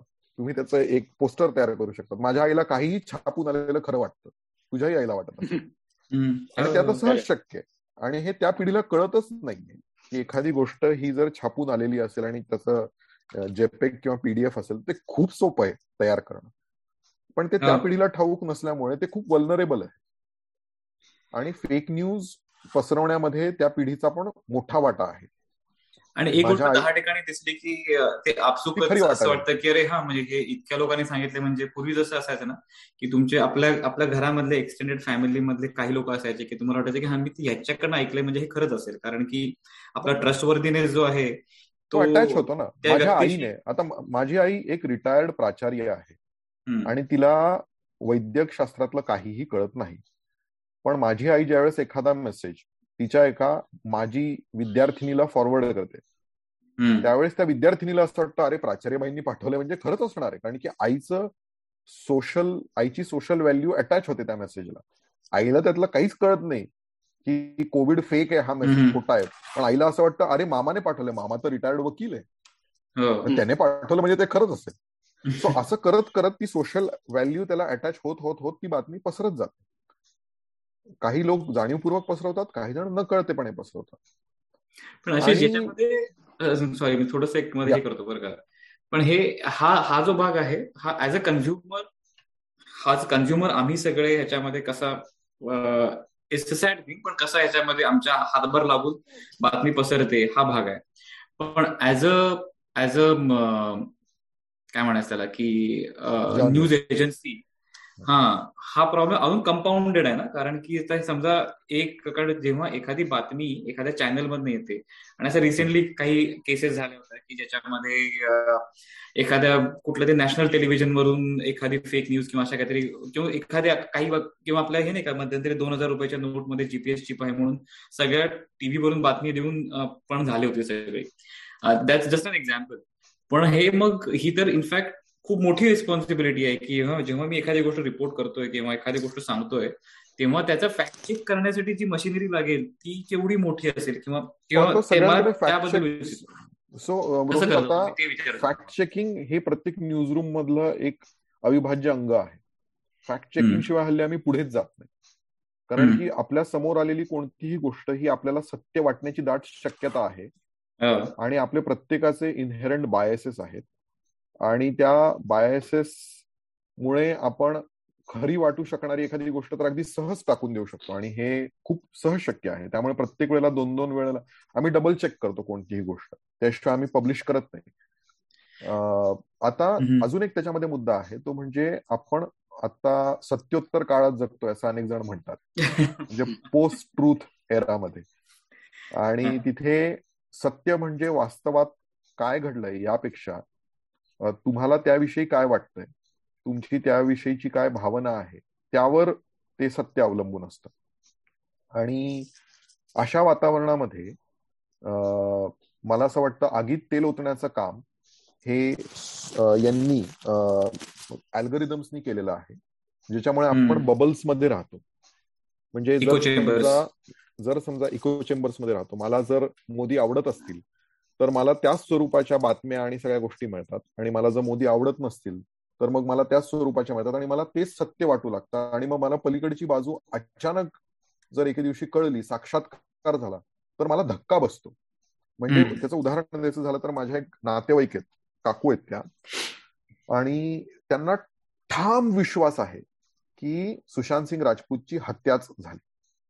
आणि याचं कारण असं की त्यांना ज्या प्रकारचे व्हॉट्सअप मेसेजेस येतात ज्या प्रकारचे न्यूज चॅनल्स त्या पाहतात ज्या प्रकारच्या वेबसाईट्स त्या वाचतात त्याचं एक पूर्ण एक असं बबल तयार झालं आणि त्या बबलमध्येच त्या एक दीड वर्षापासून आहेत. आणि आत्ता मी ज्या वेळेस दिवाळीत गेलो होतो त्यावेळेस मी त्यांना म्हटलं नाही. त्याची हत्या झाल्याचा एकही पुरावा नाहीये. त्यांना इतका मोठा धक्का बसला. म्हणजे सत्य साधं सत्य मी त्यांच्यासमोर मांडलं की चार एजन्सीज आहेत ज्या त्याच्यावर काम करत होत्या आणि एकही एजन्सीला त्याची हत्या झाल्याचा एकही पुरावा मिळालेला नाही. उलट असं दिसतंय की ती आत्महत्या आहे आणि त्याचे हे हे हे पुरावे आहेत. त्या बाईंना एवढा मोठा धक्का बसला त्याचा. अविश्वास म्हणजे त्यांचा माझ्यावर तसा अदरवाईज विश्वास आहे. पण या बाबतीत त्या विश्वासच ठेवू शकत नव्हत्या. याचं कारण असं की त्यांना दीड वर्ष झालं. जे इनपुट्स मिळत होते ते एकाच बाजूचे मिळत होते. आणि ते एकाच बाजूचे का मिळत होते? कारण की आता म्हणजे तुम्हाला जर एखादी गोष्ट सत्य वाटवून घ्यायची असेल तर त्यासाठीची सोय ही या सगळ्या अल्गोरिदम्सनी केलेली आहे. तुम्ही त्याच प्रकारच्या व्हॉट्सअप ग्रुप्समध्ये तुमच्या फेसबुकचं अल्गोरिदम तसं तुम्हाला युट्यूबचे आणि रेकमेंडेशन तसेच येतील. तुम्हाला कदाचित तुमचे गुगलचे रिझल्टही तसेच मिळतील. सो त्या पूर्ण त्या वातावरणामध्ये राहिल्या होत्या. आणि अशा वेळेला न्यूजरूममध्ये आम्हाला फॅक्ट चेक करणं हे अत्यंत आवश्यक आहे. राजकीय नेते जे बोलतात घटना जी घडली आहे एजन्सीज ज्या बोलतात पोलीस जे सांगतात सगळ्या सगळ्या सगळ्या गोष्टी आम्हाला पदोपदी फॅक्ट चेक कराव्या लागतात. कारण की otherwise it becomes really difficult आणि या सगळ्या गोष्टींमुळे आणि प्लस काही न्यूज चॅनल्सनी पण हे न करता घाईघाईमध्ये किंवा जाणीवपूर्वक खोट्या गोष्टी सांगितलेल्या आहेत. त्यामुळे मुळातच पत्रकारांवर असलेला विश्वासही लोकांचा कमालीचा कमी झालाय. आणि हो. समाजामध्ये ध्रुवीकरण झाल्यामुळे लोकांना आपण कोणत्या तरी एका बाजूचे आहोत असंच सतत वाटत असतं. त्यामुळे लोक आपल्याला कोणत्या तरी बाजूला ढकलायचा प्रयत्न करत असतात. मला वाटतं ना की एक आत्ताच्या या आत्ताच्या एरियामध्ये आपण ते पुश वर्सेस पुल मेकॅनिझम असतं ना. तर तुम्ही स्वतःहून जोपर्यंत पुल करत नाही तोपर्यंत हे अल्गोरिदम तुम्हाला तुम्हाला तुम्ही जे बघताय तेच तुम्हाला जास्ती दाखवतात. तर अँप्लिफाय करायचं काम करतात की मी मला एखादी भावना एखादा विषय एखादी बाजू मला एका प्रकारे वाटत असेल तर हे आय थिंक फेसबुक सोशल किंवा ट्विटर किंवा युट्यूब याच्यामध्ये ते तुम्हाला जास्तीत जास्तीत जास्त दिसत जाईल. मला त्याच्या त्याची दुसरी बाजू जाणून घेण्यासाठी स्वतः प्रयत्न करायला लागेल. मला त्यासाठी स्वतः जाऊन दुसरी बाजू शोधून त्यातलं काहीतरी आणि हे जनरली सामान्य माणूस करत नाही. कारण की तुमचा स्वतःचा जॉब आहे डे जॉब आहे दहा गोष्टी आहेत आणि त्याचा इट अफेक्ट निगेटिव्हली आणि याचा हा त्याचा हा हा दुष्परिणाम आहे की मे बी कारण मी स्वतःहून जाऊन बाजू जाणून घ्यायचा प्रयत्न करत नाही. कम्फर्ट झोनच्या बाहेर जायला नाही आवडत. म्हणजे जर समजा जर मला एखादा राजकीय नेता प्रचंड आवडतोय आणि त्याच्यासाठी कारण आहेत ते म्हणजे माझी कौटुंबिक पार्श्वभूमी माझी सामाजिक पार्श्वभूमी माझी आर्थिक पार्श्वभूमी माझी जातीची पार्श्वभूमी या सगळ्या गोष्टींमुळे किंवा आणखीन कोणत्या गोष्टींमुळे मला एखादा राजकीय नेता प्रचंड आवडतो. आणि त्या राजकीय नेत्याच्या बाजूनेच सगळ्या जर मला बातम्या असतील मी कशाला म्हणून त्याची दुसरी बाजू जाणून घ्यायला जाऊ? सो लोकांना कम्फर्ट झोनच्या बाहेरही जायचं नसतं. आय थिंक मला वाटतं की लोकांना they don't know how to deal with that ambiguity समजा मला असं कळलं कारण की आपल्याला खूप सवय झाली आहे की एक ब्लॅक किंवा व्हाईट याच्यामध्ये पेंट करायची एखादा नेता एखादा माणूस वगैरे याच्यामध्ये. जेव्हा मला तो ग्रे असं कळायला लागतं तर how do I process that which actually is not that bad पण लोकांना ते आय थिंक मला असं वाटतं की इनहेरंटली आपण तिथे जायला कचरतो. यो मे बी वॉट इफ मला याच्या काही दोन निगेटिव्ह गोष्टी पण कळल्या तर मग माझं आत्ताचे हे पण which is okay people can be grey but that hesitation to get into that ambiguity is also reason मला आणि याच्यामध्ये मला असं वाटतं की आमचं आमचा एकच सेकंद फक्त? सागर मी हा मुद्दा म्हणजे मला जे वाटतं सांगतो की याच्यात आपण जर पाहिलं तर भारतीय सिनेमा भारतीय मीडिया हा भारतीय लोकांच्या या मानसिकतेतूनच तयार झालेला आहे असं गृहित धरलं. तर आपल्या सिनेमातला हिरो हा शुद्ध पांढरा असतो आणि शंभर टक्के. काळा असतो. शंभर टक्के असतो. म्हणजे आता ज्यावेळेस लोक अचानक भारतीय लोक हे वेबसिरीज पाहायला लागलेत अमेरिकेतल्या किंवा युरोपातल्या त्यांना कळत नाही की या हिरोमध्ये वाईट क्वालिटीज कशा आहेत. असं कसं शक्य आहे? हिरो तर नेहमी शंभर टक्के म्हणजे आपल्याला कसं आहे हिरो म्हणजे प्रभू रामच हवे असतात. त्यांच्यामध्ये एकही वाईट गोष्ट नसेल आणि मग क्रिटिसिझम चालणार नाही. म्हणजे छत्रपती शिवाजी महाराज असतील प्रभू रामचंद्र असतील तर त्यांचं सगळंच बरोबर आहे. त्यांचं क्रिटिकल इव्हॅल्युएशन नको आहे ना. म्हणजे आणि जो वाईट आहे त्याचं मग सगळंच वाईट पाहिजे. मग त्याच्यात एकही चांगली गोष्ट नसायला पाहिजे. सो मला असं वाटतं की हे जे आपल्या सिनेमामध्ये दिसतं हे जे आपल्या टीव्हीवरती दिसतं हे जे आपल्या बातम्यांमध्ये दिसतं भारतामध्ये हे भारतीय मनातूनच आलेलं असेल. कारण की शेवटी माध्यम ही समाजाचा हे समाजाचं प्रतिबिंब आहे. माध्यम काही लोकांचं मत तयार नाही करत. जे लोकांचे बायसेस आहेत ते तिथे रिफ्लेक्ट होतात. त्याला ते अँप्लिफाय करण्याचं काम राईट पण सांगता कसं आहे तर याच्यावरही आहे. म्हणजे जो आपला हिरो वर्सेस विलन चालू होता विषय. तर शरद तांदळ्यांचं एक पुस्तक वाचतोय मी रावण म्हणून. ओके तर रावण आपल्याला विलन म्हणूनच माहिती पण रावणाच्या खूप इतर बाजू होत्या. त्याचं जडणघडण कशी होती त्याचं लहानपण कसं होतं त्याचं पार्श्वभूमी कशी होती याबद्दल कधी कोणी विचार केलाच नाही. रावण म्हणजे सीतेला पळून नेलं रामाने तिथे जाऊन हल्ला केला हनुमानाने लंका जाळली दॅट्स इट. आणि रावणाला मारून टाकलं फायनली. तर इथं संपतात पण त्याच्या आधीचं काय पार्श्वभूमी होती त्याचे काही चांगल्या बाजू होत्या का? ह्या आता त्या पुस्तकातून मला कळाल्या. आणि ऑन द अदर हँड जेव्हा बातम्यांचा विषय येतो तेव्हा मी जेव्हा बीबीसीच्या बातम्या वाचतो तर मला एक ठराविक पॅटर्न जाणवतो की बातमीचं माथाळा जो आहे तो प्रश्नार्थक असतो. म्हणजे मला प्रश्न पड असं झालं का? म्हणजे मला प्रश्न पडलेला असेल. बीबीसी त्याचं उत्तर देईलच असं नाही. पण प्रश्न तसा असतो म्हणून मला ते वाचा वाटतं. मग त्याच्यात दोन्ही साईडचे मुद्दे असतात आणि अनालिसिस पण बीबीसी कडून थोडं दिलेलं असतं. पण शेवटी त्याचा मतितार्थ काय? हे ज्याचा त्यांनी काढून घ्यायचा असं मला जाणवतं. हे तसं आहे का खरंच? तू जे म्हणालास ना सागर ते अगदी बरोबर आहे. कारण आत्ताच्या काळामध्ये फार कमी गोष्टींबद्दल तुम्हाला ठामपणे हे असंच आहे. असं सांगता येणं कठीण असतं. आणि विशेषतः ज्यावेळेस समाजामध्ये इतकी दोन टोकाची मतं असतात त्यावेळेला त्या दोन्ही मतप्रवाहांचं प्रतिबिंब तुमच्या बातमीमध्ये येणं ही आवश्यक आहे. म्हणजे आता आपण अमेरिकेबद्दल समजा बोलायचं झालं की जिथे कमाली कमालीची दुफळी आहे समाजामध्ये खूपच जास्त डिवायडेड सोसायटी दिसते अमेरिकेतली आता. सो अशा वेळेला डेमोक्रॅट्सचं काय म्हणणं आहे किंवा ट्रम्प सपोर्टर्सचं काय म्हणणं आहे? ह्या दोन्ही गोष्टी देणं आवश्यक आहे. पण केवळ फॉल्स बॅलन्स करण्यात अर्थ नाहीये. यांचं हे म्हणणं यांचं हे म्हणणं इथे नाही सोडून द्यायला पाहिजे. पत्रकार म्हणून आम्हाला त्याच्यात विषय काय वाटतं तिथे? एकतर आम्ही विश्लेषण करू किंवा त्या क्षेत्रातले जे कोणी एक्सपर्ट्स असतील त्यांचं विश्लेषण घेऊ. काही वेळेला ठोस उत्तर देणं शक्य असतं फॅक्ट चेकिंगमध्ये की नाही बाबा हे खोटं आहे. नाही बाबा हे खरं आहे. असं असं घडलं होतं. असं असं घडलं नव्हतं. जर तिथे बीबीसीचा रिपोर्टर असेल तर तो काय खरं ते सांगेल. प्रत्येक वेळेला ते शक्य असतंच असं नाही. मग आम्ही लोकांवरती सोडतो की हे असं आहे हे असं आहे. जाणकारांचं याविषयी असं म्हणणं आता तुम्ही ठरवा. सो म्हणून आम्ही लोकांना शक्यतो मदत करतो काय सत्य आहे ते सांगण्याचं किंवा आम्हाला उमगलेलं सत्य सांगण्याचं. पण आम्ही दुसरी बाजू सुद्धा त्यांना द्यायचा प्रयत्न करतो. म्हणजे केवळ जर आम्ही आमचंच म्हणणं देत बसलो तर मग ते ओपिनियन पीस होईल. आणि जे करणं आमचा हेतू नाही आम्ही सगळ्या समाजाचे प्रतिनिधी आहोत असं जर आमचं म्हणणं असेल तर आम्ही समाजातली जी दोनच नाही तर समाजातली जी वेगवेगळी मतप्रवाह आहेत वेगवेगळी जी त्यांची काय म्हणता येतील विचार असतील त्याचं आम्ही प्रतिनिधित्व करण्याचा प्रयत्न करतो.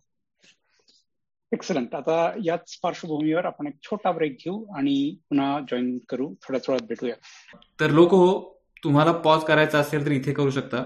परत आलात की परत सुरू करू. आणि हो सबस्क्राईब केला नसाल तर ते अजिबात विसरू नका. आपण यूट्यूबवर आहोत Spotify Google podcast Apple podcast इथेही आहोत. तर सबस्क्राईब करा. सबस्क्राईब केलात म्हणजे आपली दोस्ती रिश्तेदारीमध्ये बदलायला मदत होईल. आता परत विषयाकडे येऊ. आता मी रिसेंटली एक पॉडकास्ट ऐकला ज्यामध्ये अमित शँडिलियर हिस्ट्री कम्युनिकेटर त्यांचा हे होता इंटरव्ह्यू होता. त्याच्यामध्ये त्यांनी कसं त्यांच्या क्षेत्रामध्ये कसं कसं फॅक्ट चेक करतात त्याबद्दल माहिती दिली होती की कुठे कुठल्या कुठल्या लायब्ररीमध्ये जाऊन कुठली कुठली पुस्तकं किंवा किंवा आर्काईव्ह डॉट ऑर्ग किंवा जिस्ट वरती वगैरे कुठे कुठे जाऊन त्यांची आणि आणि हे किती अवघड पण झालंय आणि किती काही वेळा डिजिटल माध्यमामुळे ह्या गोष्टी सोप्या पण आहेत पण काही वेळा या अवघड पण आहेत कारण की बरेचसे संदर्भ मिळत नाही बऱ्याचशे फर्स्ट सोर्स पर्यंत जाता येत नाही वगैरे. किंवा आणि ते खूप इंटरेस्टिंग होतं की बऱ्याच त्यांनी हिस्ट्री या विषयामध्ये त्यांनी हे सांगितलं होतं. कारण की आता इतिहासाचे पण प्रत्येकाची वेगळ्या वेगळ्या आवृत्ती असतात वेगळ्या वेगळ्या प्रकारचे गोष्टी बाहेर असतात. पण त्याच्याविषयी खरं काय झालं होतं हे शोधून काढणं हे पण बऱ्याचदा सापेक्ष बनून जातं. की तुम्ही कुणाशी बोलताय त्या त्या हिशोबाने तुम्हाला ती गोष्ट कळते.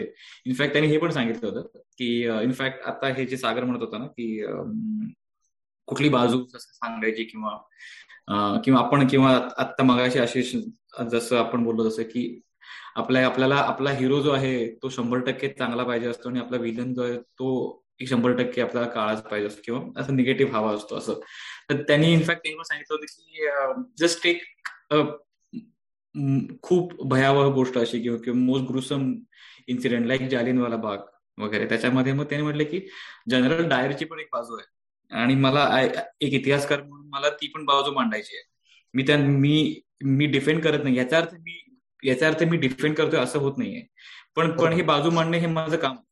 की मग जेव्हा मी हे सांगतो की जनरल डायर पण भारतामध्ये जन्म झाला भारतामध्ये वाढला भारतात भारतीयच आहे असं आपण एका बाजूला म्हणू शकतो आणि मग त्याच्यामधून त्याची इथून इथून अशी अशी झाली जर्नी पण मी हे सांगू शकतो का? किंवा मी हे सांगितलं तर मी लोकांना आवडेन का? किंवा हे या सगळे जे काय नवीन कनोटेशन जे त्याच्यामधून निर्माण झाले त्याच्यामुळे ऍज अ कम्युनिकेटर मला दोन तीन गोष्टींचा अजून अधिक विचार करावा लागतो. आणि मला हे आता तुझ्याशी बोलताना पण हे ते अजून खूप जाणवलं की ही जी मानसिकता आहे की ज्या आपल्याला माझा हिरो शंभर टक्के बरोबरच पाहिजे आणि माझा विलन शंभर टक्के चूकच पाहिजे किंवा मी मी शिवाजी महाराजांना क्रिटिसाइज करूच देणार नाही किंवा मी आता हे किंवा मी याच्यामुळे थोडं मर्यादा पडत असतील किंवा काही गोष्टी अवघड होत असतील आणि मला वाटतं की अवघड होतात. अवघड होतात. म्हणजे रोहित म्हणजे आता उदाहरण द्यायचं झालं तर आपल्याला मराठ्यांचा इतिहास एका विशिष्ट पद्धतीने शिकवला जातो महाराष्ट्रामध्ये. हो. ज्याच्यामध्ये ज्याच्यामध्ये असं गृहितक आहे की ही म्हणजे शिवाजी महाराज आणि इतर मराठ्यांचा नैसर्गिक अधिकार आहे हक्क आहे आणि त्यांच्याकडून तो हक्क इतरांनी हिरावून घेतला आहे. हे गृहितक आहे त्याच्यामध्ये. आणि त्यामुळे मग बाकी सगळ्या जणांना व्हिलन म्हणून दाखवलं जातं. याचं साधं उदाहरण म्हणजे अगदी सबकॉन्शियस लेवलला जर घ्यायचं झालं तर ते शिवाजी महाराज म्हटलं जातं आणि तो औरंगजेब म्हटलं जातं. आता तसं पाहायला गेलं तर हे दोघेही मध्ययुगातले राजे आहेत. एक दिल्लीतला राजा होता एक महाराष्ट्रातला राजा होता. दोघांना आपण आहो जाऊ म्हणून आदर का देऊ नये? हे शिवाजी महाराज म्हणतोय तर ते औरंगजेब का म्हणू नये पण आपल्याकडे तशी पद्धतच नाहीये. कारण आम्हाला रामदासांनी सांगितलंय बुडाला पापी औरंग्या. तर त्यामुळे कसं आहे की आपण आपण इतिहास तटस्थपणे बघणार आहोत की आपण इतिहास म्हणजे आपल्या पूर्वजांची थोरवी म्हणून बघणार आहोत. आणि आपले पूर्वज म्हणजे तरी काय? कारण की अनेक मराठे हे मुघलांकडून लढत होते. अनेक मराठे हे निजामाकडनं लढत होते. अनेक मराठे हे आदिलशाहीकडनं लढत होते. सो त्यामुळे आपले पूर्वज म्हणजे नेमकं काय? आणि आपण आपल्या पूर्वजांच्या म्हणजे आपण फॅमिली फॅमिलीचा इतिहास शिकतोय का आपण तटस्थपणे या भूभागाचा इतिहास शिकतोय? आणि जर आपण तटस्थपणे शिकत असू तर दोन राजे एकमेकांशी भिडले आहेत. आणि तटस्थपणे आपण पाहायला हवं. म्हणजे अजून एक उदाहरण जे मला वाटतं ते म्हणजे सुरतेच्या लुटीचं आपल्या इतिहासाच्या पुस्तकामध्ये त्याला डिफेंड केलेलं होतं की सुरतेची लूट कशी आवश्यक होती. आणि सुरतेची लूट करताना कसं केवळ जे लबाडीने पैसे कमवलेल्या लोकांकडूनच केवळ पैसे घेतले. आणि आणि हा आणि आणि कोणत्याही स्त्रीला स्पर्श नाही करण्यात आला आणि कोणत्याही गरीबाला त्रास नाही देण्यात आला अशीच वर्णनं आपल्याला सांगण्यात आली आहेत नाही ते ते डिफेंड करण्यात आले आता मुद्दा हा आहे की कोणतंही सैन्य ज्या वेळेला जाऊन कुठेही लुटालूट करत असतं त्यावेळेला काय काय गोष्टी शक्य आहेत आपल्याला ठाऊक नाहीत. त्यावेळेस कुठे फॅक्च्युअल रिपोर्टिंग काही अवेलेबल नाहीये. पण लहानपणापासून आपल्याला एका विशिष्ट पद्धतीने इतिहास शिकवला गेलेला आहे. आणि त्याची जर दुसरी बाजू ऐकायला मिळाली लोक प्रचंड अनकम्फर्टेबल होतात. खूप खूप महाराष्ट्रात आणि लहानपणापासून शिकवलेल्या गोष्टींच्या बाबतीत तर. म्हणजे आता उदाहरणार्थ देव ही खूप लहानपणापासून मनावर बिंबवलेली गोष्ट आहे. त्यामुळे देवाविषयी काय बोललं की लोक अनकम्फर्टेबल होतात. साधारणतः ते स्थान महाराष्ट्रामध्ये शिवाजी महाराजांना आहे. आपण त्यांच्याकडे इतिहासातले महापुरुष म्हणून बघत नसून आपण त्यांच्याकडे जवळपास देव म्हणून बघतो. आणि त्यामुळे ज्यावेळेस शिवाजी महाराज सोडा औरंगजेबाविषयी पण बातमी केली. आणि औरंगजेबाविषयी काही दोन त्याच्या बऱ्या गोष्टी सांगायचा प्रयत्न केला तर एवढा एवढे आम्ही ट्रोल होतो की तुम्ही औरंगजेबाबद्दल लिहूच कसं शकतात? त्यामुळे मला असं वाटतं की लोक अनकम्फर्टेबल होतात पण तरी पण आम्ही आमच्या व्यासपीठावरून शक्य होईल तेवढ्या शक्य होईल तेवढं तटस्थपणे इतिहास मांडण्याचा प्रयत्न करत आलो आहोत. आम्ही काय म्हणता येईल औरंगजेबाविषयी पण काही गोष्टी केलेल्या आहेत शिवाजी महाराजांविषयी पण केलेल्या आहेत. शिवाजी महाराजां म्हणजे मराठ्यांबद्दलही भरपूर पानिपताविषयी पण गोष्टी केलेल्या आहेत पानिपताचं क्रिटिकल अनालिसिस पण केलेलं आहे. तर मला असं वाटतं की हे करणं आवश्यक आहे. आणि हे जर आपण नाही केलं तर मला वाटतं की आपण आत्ता जे काही वातावरण तयार झालं आहे ज्याच्यामध्ये अनेक खोट्या गोष्टी पसरवल्या जात आहेत त्याच्यामध्ये आपण भर घातल्यासारखं होईल. आपल्याला सत्य ठाऊक असून जर आपण सांगितलं नाही आणि जर आपण असत्य बोलत राहिलो किंवा लोकांना वाईट वाटेल म्हणून सत्य बोलायचं टाळलं तर मग आपण आपल्या कर्तव्यात कसूर करतोय असं मला वाटतं. ही खूप आवश्यक गोष्ट आहे पण अवघड गोष्ट आहे. ही तितकंच खरं आहे की जी तुम्ही काम करतायत की हे कसं हे सातत्यानं करत राहणं आणि हे करणं आवश्यक तर नक्कीच आहे पण ही खूप अवघड झाली म्हणजे रोहित तू कोल्हापूरचा आहेस. तू कोल्हापूरचा आहेस ना. सो आता साधं उदाहरण सांगतो की आतापर्यंत आपण मराठी माध्यमातून काय ऐकत आलो आहोत की बेळगाव मधल्या सगळ्या मराठी लोकांना महाराष्ट्रात यायचं आणि त्यासाठी त्यांचा लढा साठ वर्षांपासून सुरू आहे. जो खरंच सुरू आहे. आणि तो एक नक्कीच जगाच्या इतिहासातला मोठा लढा आहे. पण बेळगाव मधल्या सगळ्या लोकांना महाराष्ट्रात यायचंय आणि त्यासाठी ते दिवस रात्र प्रयत्न करतात असंच आपल्याला कायम Marathi news channels Marathi paper Marathi पुढारी म्हणजे नेते यांनी सांगितलं. आम्ही ज्यावेळेस तिथे बीबीसी म्हणून तटस्थपणे रिपोर्टिंग करायला गेलो त्याचे रिपोर्ट्स पण आहेत. तुम्ही बीबीसी मराठीच्या वेबसाईटवर पाहू शकाल युट्यूबवरही पाहू शकाल. त्याच लक्षात आलं की तिथले अनेक मराठी तरुण म्हणतायत की आम्ही कर्नाटकात ठीक आहोत. सो आम्हाला पण धक्का बसला ज्यावेळेस तिथलं म्हणजे अर्थात अनेक मराठी तरुण हेही म्हणतायत की आम्हाला महाराष्ट्रात जायचं आणि त्यासाठी संघर्ष करतायत. पण असेही मराठी तरुण आहेत आणि ते दोन चार नाही ते बऱ्यापैकी संख्येने. जे म्हणतात अहो कर्नाटकात आमचं चांगलं चाललंय. कर्नाटकात इन्फ्रास्ट्रक्चर चांगलं आहे. आम्ही कर्नाटकातच लहानाचे मोठे झालो. कर्नाटक आमचं राज्य आहे. आम्ही मराठी आहोत पण आम्ही कर्नाटकातले आहोत. असं म्हणणारे तिथे मराठी लोक आहेत. आणि आम्ही त्यांची बाजू दाखवली तर आम्हाला खूप ट्रोल केलं गेलं. आम्हाला एकीकरण समितीतनं फोन आले. आणखीन काही राजकीय पक्षांकडनं फोन आले. आणि ते म्हणाले की तुम्ही महाराष्ट्रद्रोही आहात. म्हटलं आम्ही पत्रकार आहोत. आम्ही रिपोर्ट केलंय तिथल्या लोकांचं काय म्हणणं आहे ते. सो त्यामुळे काय होतं की एक विशिष्ट गोष्ट जर लोकांना वारंवार वारंवार वारंवार सांगितली गेली तर ती सत्य आहे असं वाटू लागतं. आणि नंतर मग दुसरं काहीतरी ऐकल्यावर लोक कमालीचे अनकम्फर्टेबल होतात. त्यांना कळत नाही कसं रिॲक्ट व्हायचं. मग ते शिवीगाळ करतात चिडतात जे खूप कॉमन आहे आता. मला वाटतं ही एक सवय रुजवण्याची पण खूप गरज आहे. आणि ह्याच्यामध्ये एक कन्झ्युमर म्हणून आम्हा सर्वांचं पण त्याच्यामध्ये ऍक्टिव्ह पार्टिसिपेशन गरजेचं आहे की ही विचार किंवा ही धारणा बदलली पाहिजे की गोष्टीला दोन बाजू असू शकतात. काळा पांढरा एवढाच रंग असत नाही. आणि आणि हे करायचं आपण जाणीवपूर्वक प्रयत्न जोपर्यंत करणार नाही तोपर्यंत हे ध्रुवीकरण वगैरे यातनं आपण बाहेर नाही येणार. कारण ही जबाबदारी आपण फक्त फक्त बातमी किंवा न्यूज रिपोर्टर किंवा न्यूज न्यूज चॅनल किंवा पॉलिटिशियन यांच्यावरती आपण नाही टाकू शकणार. टू लार्ज एक्सटेंट मला असं वाटतं की आणि blame it on algorithms maybe की जेव्हा मला ही अशी इको चेंबर्स या डिजिटल प्लॅटफॉर्मवरती नॅचरलीच तयार होत आहेत तेव्हा आय थिंक मला वाटतं की हे आपल्या सगळ्यांना पण ही सवय रुजवण्याची गरज आहे की अरे थोडस एक दुसरी बाजू पण समजायचा प्रयत्न करू काय अल्गोरिदमला का आपण दोष द्यायचा? आणि मुळात आपले हे बायसेस आहेत ते इनहेरंट आहेत. त्यांना ते फक्त खतपाणी घालतात ते काही अँप्लिफाय करतात. कारण मुंबईतला मराठी माणूस आहे सो संयुक्त महाराष्ट्र चळवळीपासून त्याला अनेक गोष्टी या सांगण्यात आल्या. की म्हणजे बाकीच्यांना केवळ भूगोल आहे महाराष्ट्राचा इतिहास आहे. हे वाक्य आहे संयुक्त महाराष्ट्र सो त्यामुळे काय होतं की मराठी लोकांमध्ये एक असं एक मराठी बंगाली हे हे विशेषतः दोन मी समुदाय पाहिले आता दिल्लीत आल्यानंतर जरा झूम आउट झालं. त्यामुळे मग आता मी महाराष्ट्राकडे बंगालकडे तामिळनाडूकडे पाहू शकतो. बाहेरून. त्यावेळेस असं लक्षात आलं की मराठी आणि बंगाली लोकांना असं वाटतं की संस्कृती आणि इतिहास काय तो आमच्याकडेच. बाकीचे सगळे म्हणजे असंस्कृतच लोक. पण असं नाहीये. आपण जेव्हा बाहेर जाऊन पाहतो तेव्हा कळतं की सगळ्यांची आपापली संस्कृती आहे व्हायब्रंट संस्कृती आहे सगळ्यांचा इतिहास आहे.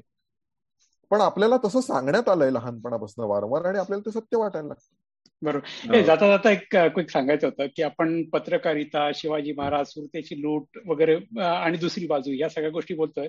तर त्याचं सगळ्यांचं एक कॉमन म्हणून मला फेब्रुवारी सोळाशे बहात्तरचा लंडन गॅझेट नावाचा पेपर होता. त्याची आवृत्ती आहे. त्याच्यात शिवाजी महाराजांनी जी सुरतेची लूट केली त्याची बातमी आहे बरं का. मी काय म्हटलं आणि बातमीत? आता मला मी हा मी वाचून दाखवू शकतो पण त्यांनी म्हणजे वर्णन केलेलं आहे त्या घटनांचं की many baniyars flock with their families and and affiliates म्हणजे लोक लोकांची पळापळ झाली वगैरे अशा गोष्टी त्यांनी दिलेल्या आहेत ओके आता मी पूर्ण बातमी वाचून खूप वर्ष झाले मी लिंक देईल नंतर. पण सांगायचा मुद्दा हा आहे की दुसरी बाजू शिवाजी महाराज सुरत लूट पत्रकारिता या सगळ्यांचं एक मिश्रण मला सापडलंय. आणि एक प्रश्न मला असा आहे त्यामध्ये की आणि मे बी आणि हे जरासा सेन्सिटिव्ह प्रश्न पण असा असू शकेल कदाचित मे बी की मी आता हे पण असं ऐकलं ना की बरेचसे न्यूज चॅनल्स वगैरे की म्हणजे त्याचा ओनर एक if it is a corporate owning the news channel तर त्याच्यामुळे पण थोडीफार गदा येत असेल ना की तुम्हाला काही गोष्टी किती स्वतंत्रपणे तुम्हाला त्याचं रिपोर्टिंग हो, करता येतं किंवा नाही येतं किंवा किंवा ज्या आय थिंक मग ते त्या त्या सगळ्या ह्याच्यामध्ये बीबीसी सारख्या इन्स्टिट्यूट सॉरी बीबीसी सारख्या ऑर्गनायझेशन की in a way it is British broadcasting ना. तर मग does it help or does it affect negatively की अरे तुम्ही तुम्हाला असं कधी कोणी बघतं का? अरे हे तुम्ही तर परकीय न्यूज चॅनलकडून काम करताय म्हणून तुम्ही असं करताय. असं काहीतरी काही लोक बघतात काही लोक अँगल येतो का त्यामध्ये? की ते सोपं पडतं तुम्हाला? नाही काही लोक बघतात. मी सोपं पडतं अशा अर्थाने म्हणेन की खूप स्वातंत्र्य आहे. म्हणजे मला मी आज साडेचार वर्षांपासून इथे काम करतो आणि मला कोणीच नाही सांगितलं की ही बातमी दाखव किंवा ही बातमी दाखवू नको. किंबहुना मी आधी भारतीय माध्यमांमध्ये काम करत असताना अशी काही बंधनं येत असतात. पण इथे मला चार साडेचार वर्ष झाले आणि मी कोणत्याही बातम्या दाखवू शकलोय कोणत्याही बातम्या आम्ही छापू शकलोय. अगदी थेट राणीच्या विरोधातल्या आणि काय म्हणतात त्याला पोपच्या विरोधातल्या. म्हणजे लोकांना असं वाटतं की बाबा ही जी काही त्यांची श्रद्धास्थानं आहेत त्याच्या विरुद्ध नाही हे करू शकत. तर बीबीसी मराठीवरूनच पोपला खुलपत्र हमीद दाभोलकरांनी लिहिलं होतं. सो पोप सो पोपला चॅलेंज केलंय. राणीच्या विरुद्ध ज्यावेळेस मला वाटतं पनामा पेपर्समध्ये नाव आलं होतं त्यावेळेस बातम्या केल्या होत्या. आणि बीबीसी ब्रिटिश सरकार विरुद्ध आणि केवढ्या बातम्या करतं किंवा आताच्या कोणतेही पंतप्रधान असते म्हणजे आधी तेरेसा मे होत्या किंवा आता बोरिस आहेत. सो त्यांच्या विरुद्ध बीबीसी भरपूर बातम्या करत आले. सो त्यामुळे मला नाही वाटत की तो काही मुद्दा आहे की तुम्ही ब्रिटनच्या विरुद्ध बातमी किंवा ब्रिटनने किती लुटून नेलं भारतातनं याची पण आम्ही बातमी केली. भारतातनं किती अब्ज रुपये लुटून नेले ब्रिटनने या काळात त्याची पण आम्ही बातमी केली. सो तशी काहीच बंधनं नाही.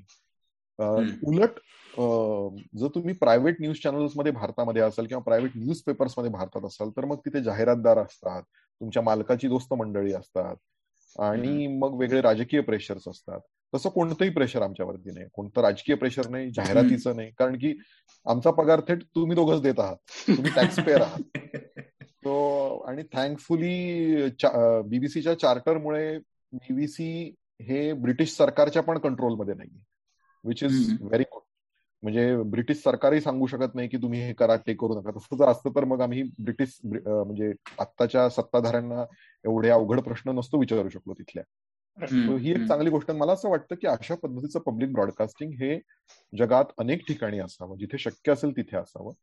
जेणेकरून लोकांशी संबंधित मुद्दे हे खरंच पत्रकारितेमध्ये येतील. जेणेकरून मला असं वाटतं की मुख्य म्हणजे जाहिरातदार मुक्त अशी पत्रकारिता होऊ शकेल जिथे हे प्रेशर्स नसतील की बाबा याने आपल्याला काय पन्नास कोटींची जाहिरात दिली त्यामुळे मग आता यांच्या उत्पादनात काहीतरी खोट आहे तर त्याची बातमी नको छापायला असं नाही होणार.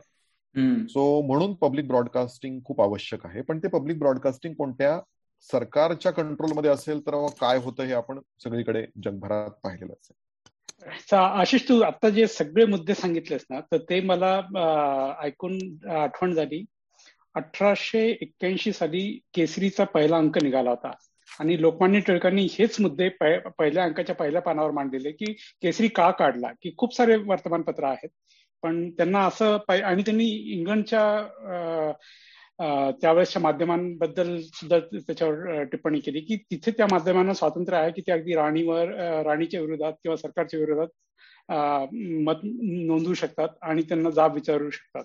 म्हणून तसे वृत्तपत्र आपल्याकडे भारतात असणं आवश्यक आहे. नुसत्या बातम्या गोळा करणे आणि लोकांपर्यंत त्या पोहोचवणे एवढंच महत्वाचं नाही. पण काही गोष्टी नीट घडत नसतील किंवा योग्य दिशेने जात नसतील तर त्याचा जाब विचारणं हे पत्रकारितेचं काम आहे म्हणून त्यांनी ते चालू केल्याचं नमूद केलं होतं.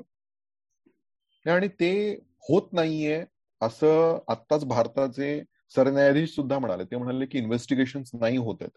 सारं काही आलबेल आहे असंच माध्यमांमधून दाखवलं जातं. याबद्दल सरन्यायाधीशांनी पण खंत व्यक्त केली तर मला असं वाटतं की आम्हा सगळ्या माध्यमांनी याचा गांभीर्याने विचार करायला पाहिजे. की भारताचे जर सरन्यायाधीशच म्हणतायत की सारं काही आलबेल नाहीये आणि तुम्ही तसं दाखवण्याचा प्रयत्न करतायत तर ही चपराकच आहे आमच्या सगळ्यांसाठी. आणि त्याचा आम्ही सगळ्यांनी खरंच गांभीर्याने विचार करायला हवा नाहीतर लोकांचा आमच्यावरचा विश्वास उडेल. आशिष आता म्हणजे पुढच्या मुद्द्याकडे यायचं म्हणजे डिजिटल मीडिया याबद्दल मला जाणून घ्यायला फार उत्सुकता आहे. कारण बाकी जे मीडिया जे आहेत आपण बरेचसे पाहिले ते टीव्ही मध्ये म्हणजे, कारण टीव्ही घरात असतो कायम चालू असतो लोकांना ते सतत दिसत असतं. ते काइंड पुश आहे.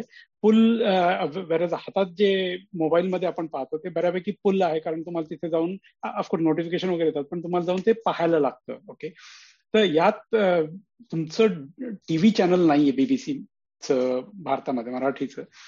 तर तुम्ही केवळ डिजिटल माध्यमातून आहात तर तुमचं मग हे हा प्रवास कसा राहिला? कारण फेसबुक वगैरे माझ्या मते दोन हजार आठ दोन हजार दहा दहा पासून थोडस प्रसार व्हायला लागला त्याचा. बाकी इतर माध्यमं पण आली त्यानंतर. तर तुमचा प्रवास कसा राहिला? केवळ डिजिटल माध्यम असल्यामुळे. आणि कसं वेगळं पण जाणवतं तुम्हाला तर? मराठीमध्ये जी डिजिटल माध्यमं आहेत ती म्हणजे न्यूजपेपर्सची किंवा न्यूज चॅनल्सची एक्सटेन्शन्स आहेत. म्हणजे सकाळची वेबसाईट आहे एबीपी माझाची वेबसाईट आहे लोकमतची वेबसाईट आहे. सो त्यांचं स्वतंत्र अस्तित्व नाही आणि त्यामुळे काय होतं की बातम्या तयार केल्या जातात वृत्तपत्रासाठी किंवा न्यूज चॅनलसाठी. आणि मग त्याचं बाय प्रॉडक्ट म्हणजे वेबसाईट असते. सो बीबीसी मराठी ज्यावेळेस सुरू केलं त्यावेळेस केवळ डिजिटल ऑपरेशन्स असणारी एक दोन छोटी कदाचित माध्यमं असतील. माझ्या माहितीनुसार मॅक्स महाराष्ट्र एक होतं. थोडक्यात कदाचित सुरू झालं होतं किंवा त्याच सुमारास सुरू झालं असेल. अजून पण एक दोन असतील. पण ती छोट्या स्केलवरती होती. मला असं वाटतं की मोठ्या स्केलवरती केवळ डिजिटल ऑपरेशन मराठीत जे सुरू झाले ते बीबीसी मराठीच्या रूपाने सुरू झाले आणि आमच्यासाठी सुरुवातीचा काळ खूप कठीण होता कारण की एकतर डिजिटलची माहिती असलेले पत्रकारही नव्हते. सो बीबीसी मराठीची टीम जी सुरू झाली ती मुख्यतः न्यूजपेपर आणि न्यूज चॅनल मधून आलेल्या लोकांनी सुरू केली. आता तर मराठीमध्ये डिजिटलची माहिती असलेले एसईओची माहिती असलेले सोशल मीडियाची माहिती असलेले अनेक पत्रकार तयार झाले आहेत गेल्या एक पाच सहा वर्षांमध्ये. त्यावेळेला नव्हते. पाच वर्षांपूर्वी ज्या वेळेस आम्ही सुरू झालो. सो डिजिटल माध्यम काय आहे हे कळण्यातच बराच वेळ गेला. आम्ही काही जण टीव्ही सारखा विचार करायचो काही जण प्रिंट सारखा विचार करायचो. आता मात्र लक्षात येत आहे की डिजिटल खूप वेगळं आहे. खूपच वेगळं आहे आणि अनेक अर्थांनी वेगळं आहे. सो बातमी तीच असते. पण बातमीचं सादरीकरण बातमीचे अँगल्स बातमीचा वाचक प्रेक्षक वर्ग बातमीचे फॉर्मॅट्स हे खूप वेगळे असतात. आणि रोहित सॉरी सो त्यामुळे मला असं वाटतं की ते आम्ही धडपडत धडपडत शिकलो. आम्हाला ट्रेनिंग भरपूर होतं. लंडनमध्ये त्या विषयातले एक्सपर्ट्स होते. पण त्याला मर्यादा असतात सागर. कारण की मराठी प्रेक्षक वाचक श्रोता कसा आहे हे तिथे लंडनमध्ये बसून नाही कळत. सो तिथे तुम्हाला काही बेसिक गोष्टी शिकवल्या जातात. पण त्या मराठी ऑडियन्सेससाठी महाराष्ट्रातल्या लोकांसाठी कशा वापरायच्या हे आम्हालाच अनेक प्रयोग करून अनेक वेळा चुकून धडपडूनच शिकावं लागलं. आता हळूहळू कुठे आमच्या ते लक्षात येत आहे आणि दुसरा एक मुद्दा याच्यामध्ये आहे तो म्हणजे न्यूज गॅदरिंग पण खूप वेगळं असतं. म्हणजे आता समजा तुम्ही ज्यावेळेस बातमी एखादी घडली आणि तुम्ही त्या ठिकाणी पोचतात तर तुम्ही टीव्हीसाठी गॅदरिंग खूप वेगळ्या पद्धतीने करतात. प्रिंटसाठी खूप वेगळ्या पद्धतीने करतात आणि डिजिटलसाठी फार वेगळं असतं. तर तेही आम्हाला सुरुवातीला कळत नव्हतं. आता तेही हळूहळू कळायला लागलं आणि मला असं वाटतं की बीबीसी मराठीमध्ये काही गोष्टी यशस्वी झाल्यानंतर ही जाणीव इतर माध्यमांमध्ये निर्माण झाली की अरे डिजिटलसाठी आपल्याला असं नाही चालणार पेपर मधलं तिकडे टाकून किंवा टीव्हीतलं टाकून. ते त्यांचं कसं चालतंय बीबीसी मराठीचं? मग आपलं का नाही चालत आहे मग आपली तर एवढी आपल्याकडे राज्यभरात एक हजार पत्रकार आहेत. ते तर काय वीस पंचवीसच लोक आहेत. मग त्यांचं कसं चालतंय? मग ही त्यांच्यामध्ये हळूहळू जाणीव झाली. आणि त्यामुळे आता जर आपण पाहिलं तर जी मराठीतली मोठी नावं आहेत पत्रकारितेतली त्यांनी डिजिटलसाठी स्वतंत्र टीम्स आताशी कुठे हायर केल्यात गेल्या दोन वर्षांमध्ये. सो त्यामुळे मग आता हळूहळू डिजिटलमध्ये त्यांची चांगली ग्रोथ होतीये. याचं कारण असं की त्यांच्या ते लक्षात आलं. वेबसाईट्स मोठ्या होत्या अनडाऊटेडली म्हणजे लोकमत असेल न्यूज एटीन असेल यांच्या वेबसाईट्स खूप मोठ्या होत्या. पण त्यांना व्हिडिओज फिगर आउट करता येत नव्हते. ते आता ते हळूहळू करतात आणि मध्ये पण त्यांना अनेक गोष्टी आता नव्याने लक्षात येत आहेत. कारण की डिजिटल ना सगळ्यात भारी गोष्ट सागर डिजिटलची आहे ते म्हणजे ते डायनॅमिक आहे. ते रोज बदलतं. थोडं थोडं थोडं. पेपर आणि टीव्ही हे दहा दहा वर्षांमध्ये अगदी पेपरमध्ये तर फार हळू बदल होतो. टीव्ही मध्ये पण हळूहळू हळूहळू बदल होतो. म्हणजे दहा वर्ष मी टीव्ही केलं त्यात काही फार बदल नाही झाला. पण डिजिटल मी साडेचारच किंवा क्विंट मधलं एक वर्ष धरलं तर साडेपाच वर्ष झाले मी डिजिटलमध्ये आहे. आणि मी साडेपाच वर्षांपूर्वी जे करत होतो आणि आता जे करतो त्यात प्रचंड अंतर आहे. सो मला असं वाटतं की डिजिटलमध्ये जे कोणी पत्रकार म्हणून येतात त्यांना सतत नवीन शिकत राहण्याची आणि सतत स्वतःच्या कामाच्या स्वरूपात बदल करण्याची मानसिक तयारी असणं खूप आवश्यक आहे. जर आपण काही अशा धारणा साचेबद्ध धारणा घेऊन आलो की मी हे असं केलं आहे किंवा मी हे असं शिकलो आहे आणि मी हे असंच करणार आयुष्यभर तर तुम्ही साधारणतः दोन चार महिन्यांमध्ये कालबाह्य ठराल आणि तुमच्या मागची माणसं येऊन पुढे जातील. सो तुम्हाला सतत अपडेटेड राहावं लागतं सतत प्रयोग करावे लागतात.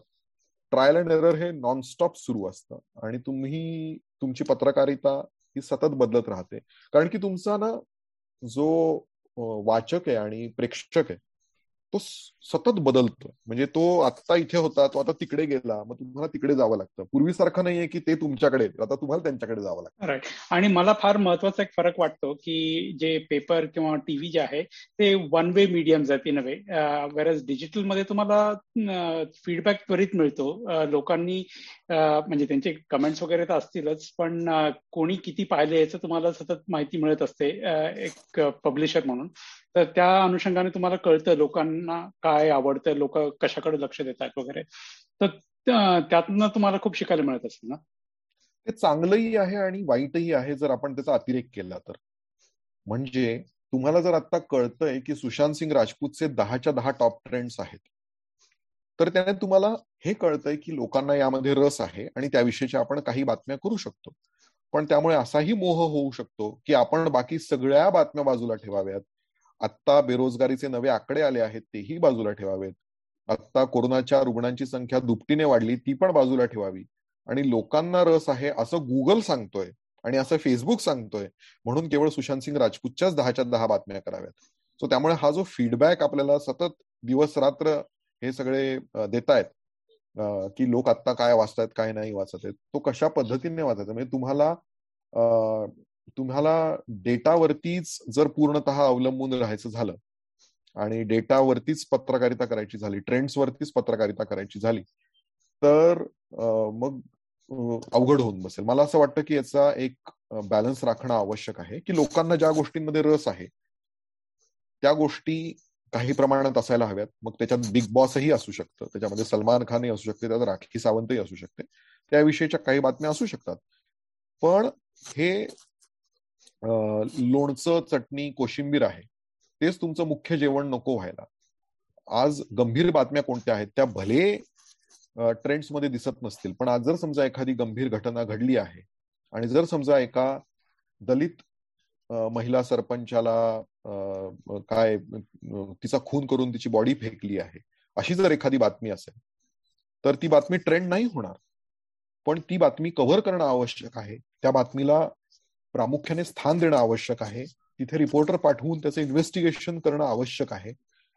हे भान राखणं खूप गरजेचं आहे. अदरवाईज मग आपण थिल्लर होत जातो. आणि मग पुन्हा नंतर आपणच गळा काढायचा की छे ते तर लोक थिल्लर आहेत म्हणून आम्ही झालो. याला काही म्हणण्यात नाही. पण याचा वेगळ्या प्रकारे पण उपयोग करता येतो. आणि मला जाणवलं बीबीसी करतोय. फॉर एक्झाम्पल राहीबाईंची बातमी होती बीबीसीने केली. ओके बीबीसी मराठीनेच केली होती माझ्या मते. आणि त्यांना BBC hundred women of the year त्यांचं स्थान होतं. आता रिसेंटली माझ्या मते श्रीकांत बंगाळ यांनी पण एक छान बातमी केली अशीच. त्यांना अवॉर्ड पण मिळाला होता त्याच्याबद्दल. रेडिंग अवॉर्ड मला ज्योती देशमुखांच्या. तर ह्या ज्या ह्युमन स्टोरीज आहेत ओके म्हणजे ही बातमी नाहीये ओके कोणतरी एक काही म्हणजे आता त्वरित घडलेली घटना नाहीये जे चार दिवसांनी लोक विसरतील. कोणीतरी एक ध्येय घेऊन ध्यास घेऊन वर्षानुवर्ष काहीतरी काम करत आलेलं आहे आणि त्याचा उपयोग स्वतःपुरताच नाही तर आपल्या कुटुंबाला समाजाला पण होणार आहे आणि कुठेतरी त्या नवीन दिशा दाखवून देतात. तर अशा गोष्टींना बीबीसी मराठी मला असं पर्सनली जाणवलं हा माझा बायस असू शकतो की बाकीच्या वृत्तपत्रां किंवा माध्यमांपेक्षा बीबीसी मराठीत मला ह्या बातम्या जास्ती दिसतात. तर हा ह्युमन अँगल तुम्हाला कुठून कसा जाणवतो आणि तो समोर आणण्यासाठी तुम्ही कसे प्रयत्न करता? याचा सुरुवात ऍक्च्युली झाली म्हणजे आम्ही आधी पण दाखवत होतो. पण कोविडच्या काळात काय झालं की खूप नेगेटिव्ह बातम्या येऊ लागल्या. म्हणजे नेगेटिव्ह बातम्यांचं प्रमाण हे कमालीचं वाढलं. ज्यावेळेस कोविड पॅन्डेमिक सुरू झालं त्यावेळेला. आणि त्यावेळेस असं सागर आम्हाला बीबीसी मराठीच्या टीममध्ये चर्चा करताना वाटलं की आपण समाजात चांगल्या पण गोष्टी घडतात त्याही दाखवायला हव्या. आणि त्या नियमितपणे दाखवायला हव्या. त्या आधी आम्ही दाखवत होतो पण नियमितपणे नव्हतो दाखवत. दुसरं असं झालं की त्याच वेळेला तीन गोष्टी नावाचं पॉडकास्ट सुरू केलं. म्हणजे त्याला पॉडकास्टचं स्वरूप नंतर आलं. पण आम्ही झालं असं की आम्ही ज्यावेळेस जनता कर्फ्यू जाहीर झाला त्यावेळेस लोकांच्या मनात खूप शंका होत्या आणि व्हॉट्सअपवरती फॉरवर्ड जायला लागले की एक दिवसाचा कर्फ्यू लावून कोरोना पळून जाणार आहे. आणि आम्हाला असं वाटलं की नाही असं नाही होणार कारण की आम्ही त्यावेळेस इराणमध्ये काय चाललंय चीनमध्ये काय चाललंय इटलीत काय चाललंय पाहत होतो. ते त्यावेळेस भारतीय माध्यमं कव्हर करत नव्हते. आम्ही तर म्हणजे भारतात कोविड येण्याच्या दोन तीन महिने आधीपासून आम्ही बीबीसी मराठीवर कव्हर करत होतो. कारण की बीबीसी कव्हर करत होतो. सो म्हणून त्या दिवशी विनायक आणि मी घरी जात होतो आणि त्यावेळेस अचानक डोक्यात विचार आला की अरे आपण याविषयी बोलायला हवं. म्हणून आम्ही आठ वाजता असंच फेसबुकवर लाईव्ह गेलो आणि खूप प्रश्न आले. पाच हजार कमेंट्स आले त्यातले बरेचसे प्रश्नच होते. अर्ध्या एक अर्ध्या तासात काहीतरी पाच हजार होते. म्हटलं हे अनप्रेसिडेंटेड आहे. असं यापूर्वी कधी घडलेलं नाही आणि आपण याविषयी अधिक बोलणं आवश्यक आहे. आणि आमच्याकडे सगळ्या प्रश्नांची उत्तरही नव्हती. म्हणून आम्ही लोकांना म्हटलं की तुमचे प्रश्न तुम्ही इथे विचारा. आम्ही त्यातले एफएक्यूज काढू डॉक्टरांना विचारू आणि आम्ही उद्या परत आठ वाजता येऊ. असं करत करत आम्ही रोज आठ वाजता येऊ लागलो आणि मग पुढे त्याला तीन गोष्टींचं स्वरूप आलं. पण आता गंमत अशी आहे की त्या शोमुळे ना आमच्या हे खूप लक्षात येऊ लागलं की लोकांच्या मनात काय कारण की अजूनही त्याला जवळपास दिवसाला म्हणजे प्रत्येक शोला हजार एक कमेंट्स असतात फेसबुकवरती आणि काही शे कमेंट्स असतील युट्यूबवरती तर त्याच्यातून अंदाज येतो की लोकांच्या मनात काय आणि एक लक्षात आलं की लोकांच्या मनात नैराश्य भीती उदासीनता या सगळ्या गोष्टी होत्या आणि आम्हाला वाटलं की यावेळेला आपल्याला लोकांना पॉझिटिव्ह देणं हे आपलं कर्तव्य आहे. पब्लिक ब्रॉडकास्टर म्हणून पण कर्तव्य आहे. सो त्या काळात खूप माणसं चांगलं काम करत होते. जे कोविड पेशंट्स आहेत त्यांना मोफत डबे देणारे अनेक लोक होते. होम डिलिव्हरी देणारे लोक होते. जे मायग्रंट्स पायी पायी पायी पायी चालले होते त्यांच्यासाठी रस्त्यावरती उभे राहून बिस्किटं वाटणारे लोक होते. तिथून आम्ही सुरुवात केली. आणि आम्ही चांगलं काम करणाऱ्या पॉझिटिव्ह लोकांना दाखवू लागलो. आणि मग आम्ही असं ठरवलं की आता हे आपण करायचं. आपलं कर्तव्य आहे म्हणून आपण करायचं. समाजातलं चांगलं घडणारं पण दाखवणं आपलं काम आहे. केवळ निगेटिव्ह आणि काय निगेटिव्ह गोष्टींना सगळेच अल्गोरिदम्स पुश करतात. तर त्यामुळे आपण त्या ट्रॅपमध्ये आपण नाही पडायचं. म्हणजे आपण वेगळे आहोत असं जर आपलं आपलं म्हणणं असेल आणि आपल्याला खरंच वाटत असेल तर आपलं काम कर्तव्य म्हणून आपण चांगल्या गोष्टी पण दाखवायला हव्यात. सो आता रोज एक पॉझिटिव्ह बातमी आपण बीबीसी मराठीवरती दाखवतो. आणि असं लक्षात आलं की इतकी चांगली माणसं आहेत ना आणि ती इतकं चांगलं काम करत असतात. प्रेरणादायी काम करत असतात. आणि लोकांना ते हळूहळू आवडू पण लागलं. लोक अप्रिशिएटही करू लागले. आणि मग लोक स्वतःहून सांगायला लागले की अहो तुम्ही हे पण कव्हर करा हे पण चांगले अहो तुम्ही हे पण करा हे पण चांगले असं कमेंट्स मध्येच यायला लागलं. सो हा एक टू वे कम्युनिकेशन झालं. त्याच्यात लोक चांगल्या गोष्टी सांगू लागले आणि मग आम्ही त्या कव्हर करू लागलो. तर आशिष हे सगळं तुला म्हणजे ट्वेंटी फोर बाय सेव्हन असतं का रे? म्हणजे पत्रकाराचं आयुष्य चोवीस चोवीस तास अँटेनावरती ठेवायला लागतं का? का ब्रेक घेता येतो कधी कधी ब्रेक घेता येतो. आणि तो ब्रेक म्हणजे मन सॅटर्डे संडे असा ब्रेक नसतो. तुम्हाला मध्ये मध्ये ब्रेक घेण्याची सवय स्वतःला लावून घ्यावी लागते. म्हणजे आता उदाहरणार्थ आता आपण रेकॉर्ड करतोय आणि काही वेळाने निवडणूक आयोगाची पत्रकार परिषद आहे. तर आज शनिवार आहे. म्हणून मी असं नाही म्हणू शकत की छे आज शनिवार आहे आणि आज माझा सुटीचा दिवस आहे. त्यामुळे मी आता त्यात काही लक्ष घालणार नाही. असं नसतं होत. सो बातमी कोणासाठी थांबत नसते. सो ज्यावेळेस बातमी आहे त्यावेळेस तुम्हाला काम करावं लागतं. मग तुम्हाला ब्रेक त्यावेळेला शोधावा लागतो ज्यावेळेला बातमी नाहीये. सो तुम्हाला तुमच्या मनाची ही तयारी करून घ्यावी लागते की तुमचे ब्रेक्स तुम्ही नाही ठरवू शकत प्रत्येक वेळेला.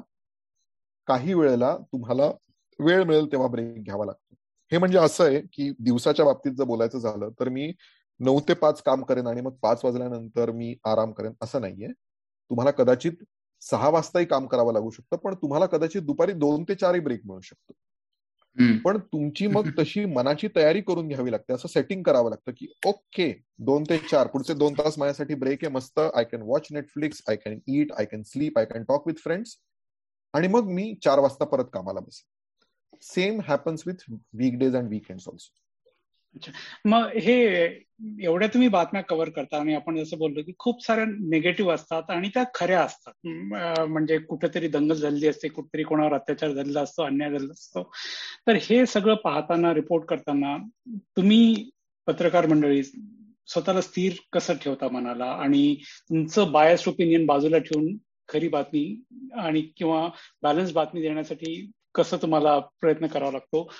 की करावा लागतो की नाही पहिली गोष्ट. दुसरी गोष्ट म्हणजे याचा तुम्हाला त्रास होतो का? म्हणजे is it too much heavy on your mind जसं पीटीएसडी असतं लोक काही जणांना. तसा तसं होतो त्रास नक्कीच होतो. कारण की शेवटी आम्ही पण माणसं आहोत. बऱ्याचदा खूप त्रास होतो. म्हणजे तुला एक उदाहरण सांगतो की मी दिल्लीमधले बॉम्बस्फोट कव्हर केले होते. मी दिल्लीत रिपोर्टिंग करत असताना. मी आय आय टी मध्ये होतो. एक स्टोरी शूट करत होतो. आणि मला कळलं की कुतुब मिनार जवळ बॉम्बस्फोट झालाय. आणि मी लगेच निघालो तिथून जवळच आहे.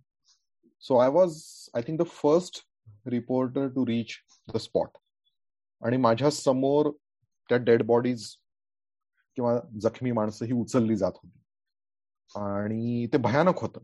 म्हणजे असं एक शरीरातले अवयव किंवा पोटातले अवयव तुटून बाहेर पडलेले मी आधी पाहिले नव्हते. म्हणजे मी हात तुटलेली माणसं वगैरे रेल्वे ट्रॅक्सच्या बाजूला मुंबईत पाहिली होती. पण पोटातले वगैरे अवयव बाहेर आलेले मी खरंच नव्हते पाहिले.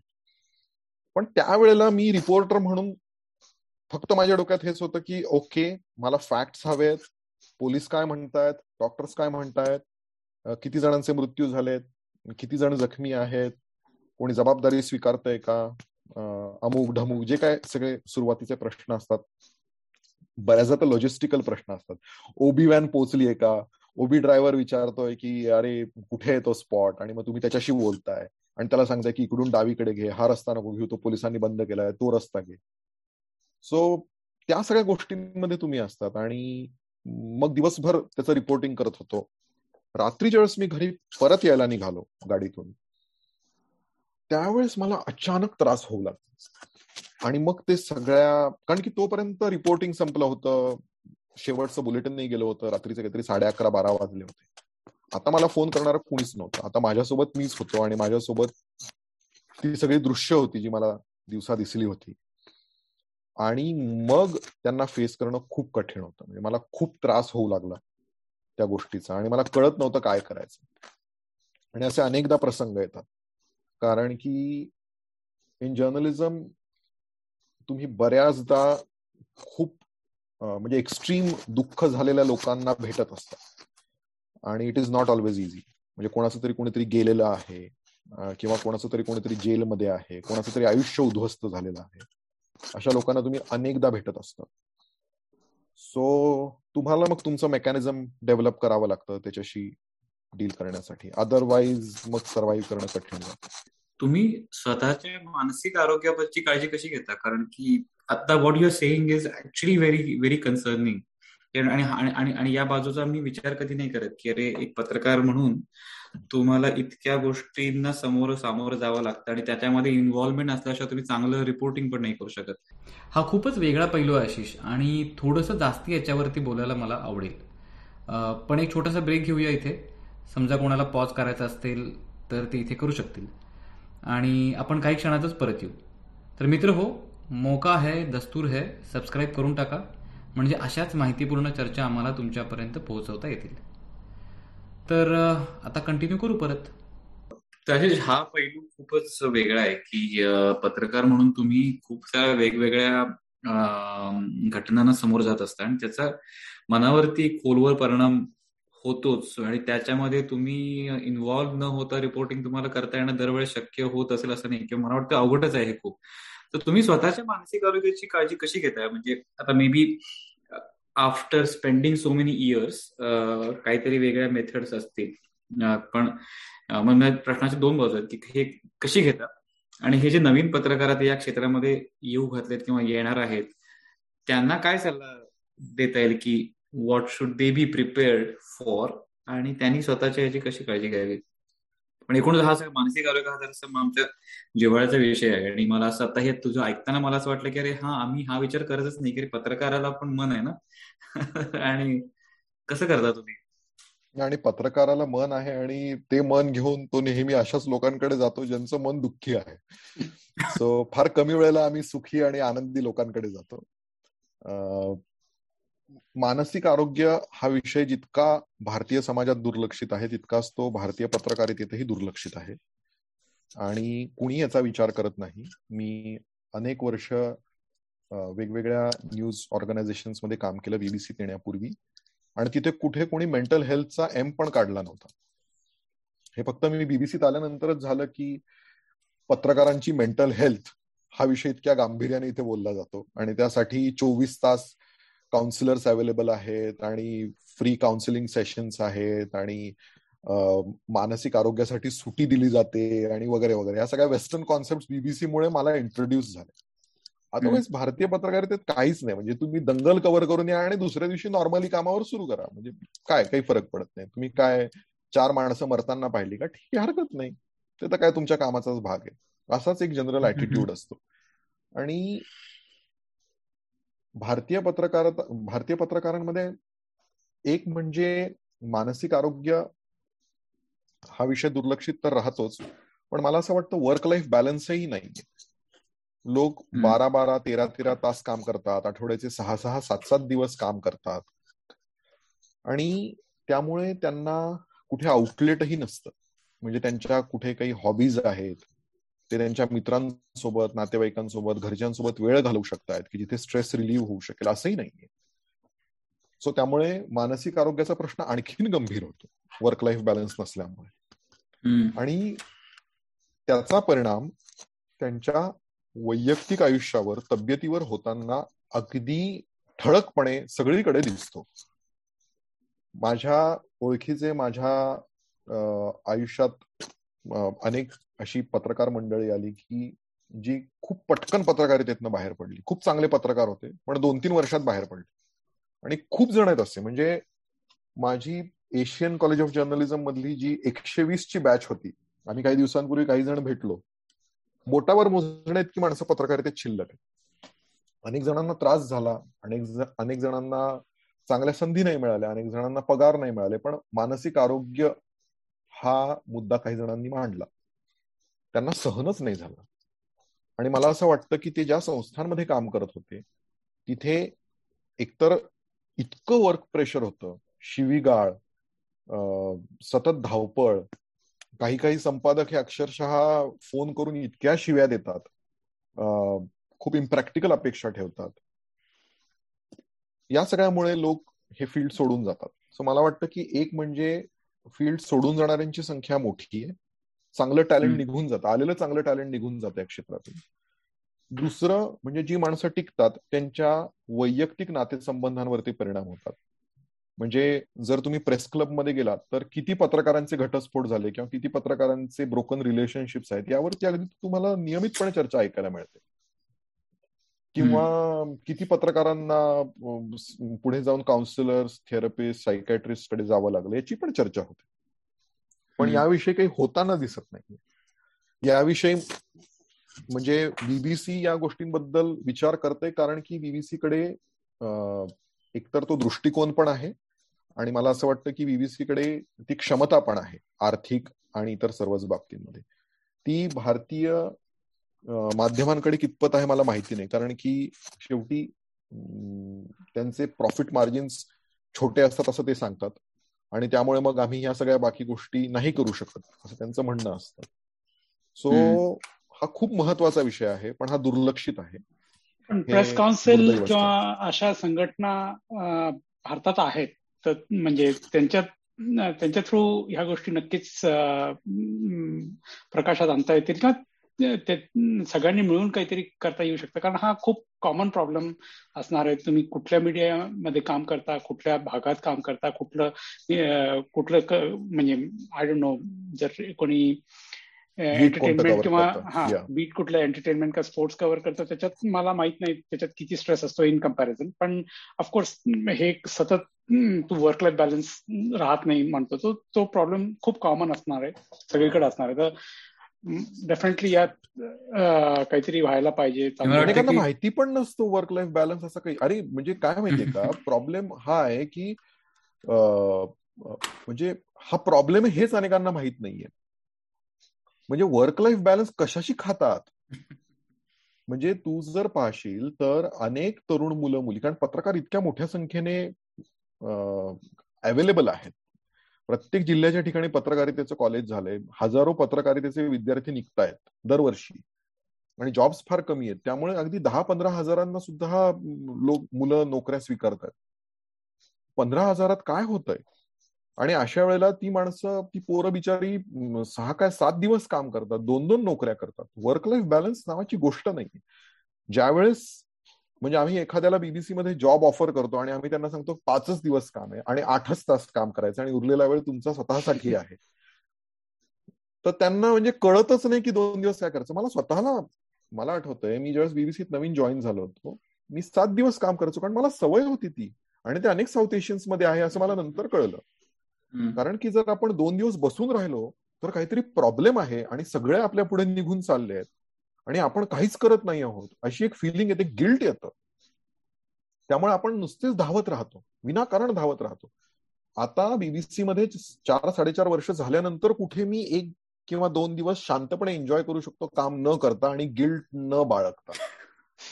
सो हा प्रॉब्लेम आहे हेच मुळात अनेकांना माहीत नाही की वर्क लाईफ बॅलन्स नावाची गोष्ट असते. तुम्ही कामाव्यतिरिक्त पण तुमचं आयुष्य असू शकतं किंवा तुम्हाला या गोष्टीचा त्रास होऊ शकतो. तुम्ही जर एखादी खूप भयानक गोष्ट पाहिली तुमच्या कामाचा भाग म्हणून तुम्ही गोळीबार पाहिला तर त्याचा तुमच्या मनावरती परिणाम होतो आणि त्याचा तुम्हाला त्रास होऊ शकतो आणि त्याच्यावरती काही इलाज उपलब्ध आहे थेरपिस्ट उपलब्ध आहेत हेही कोणाला ठाऊक नसतं.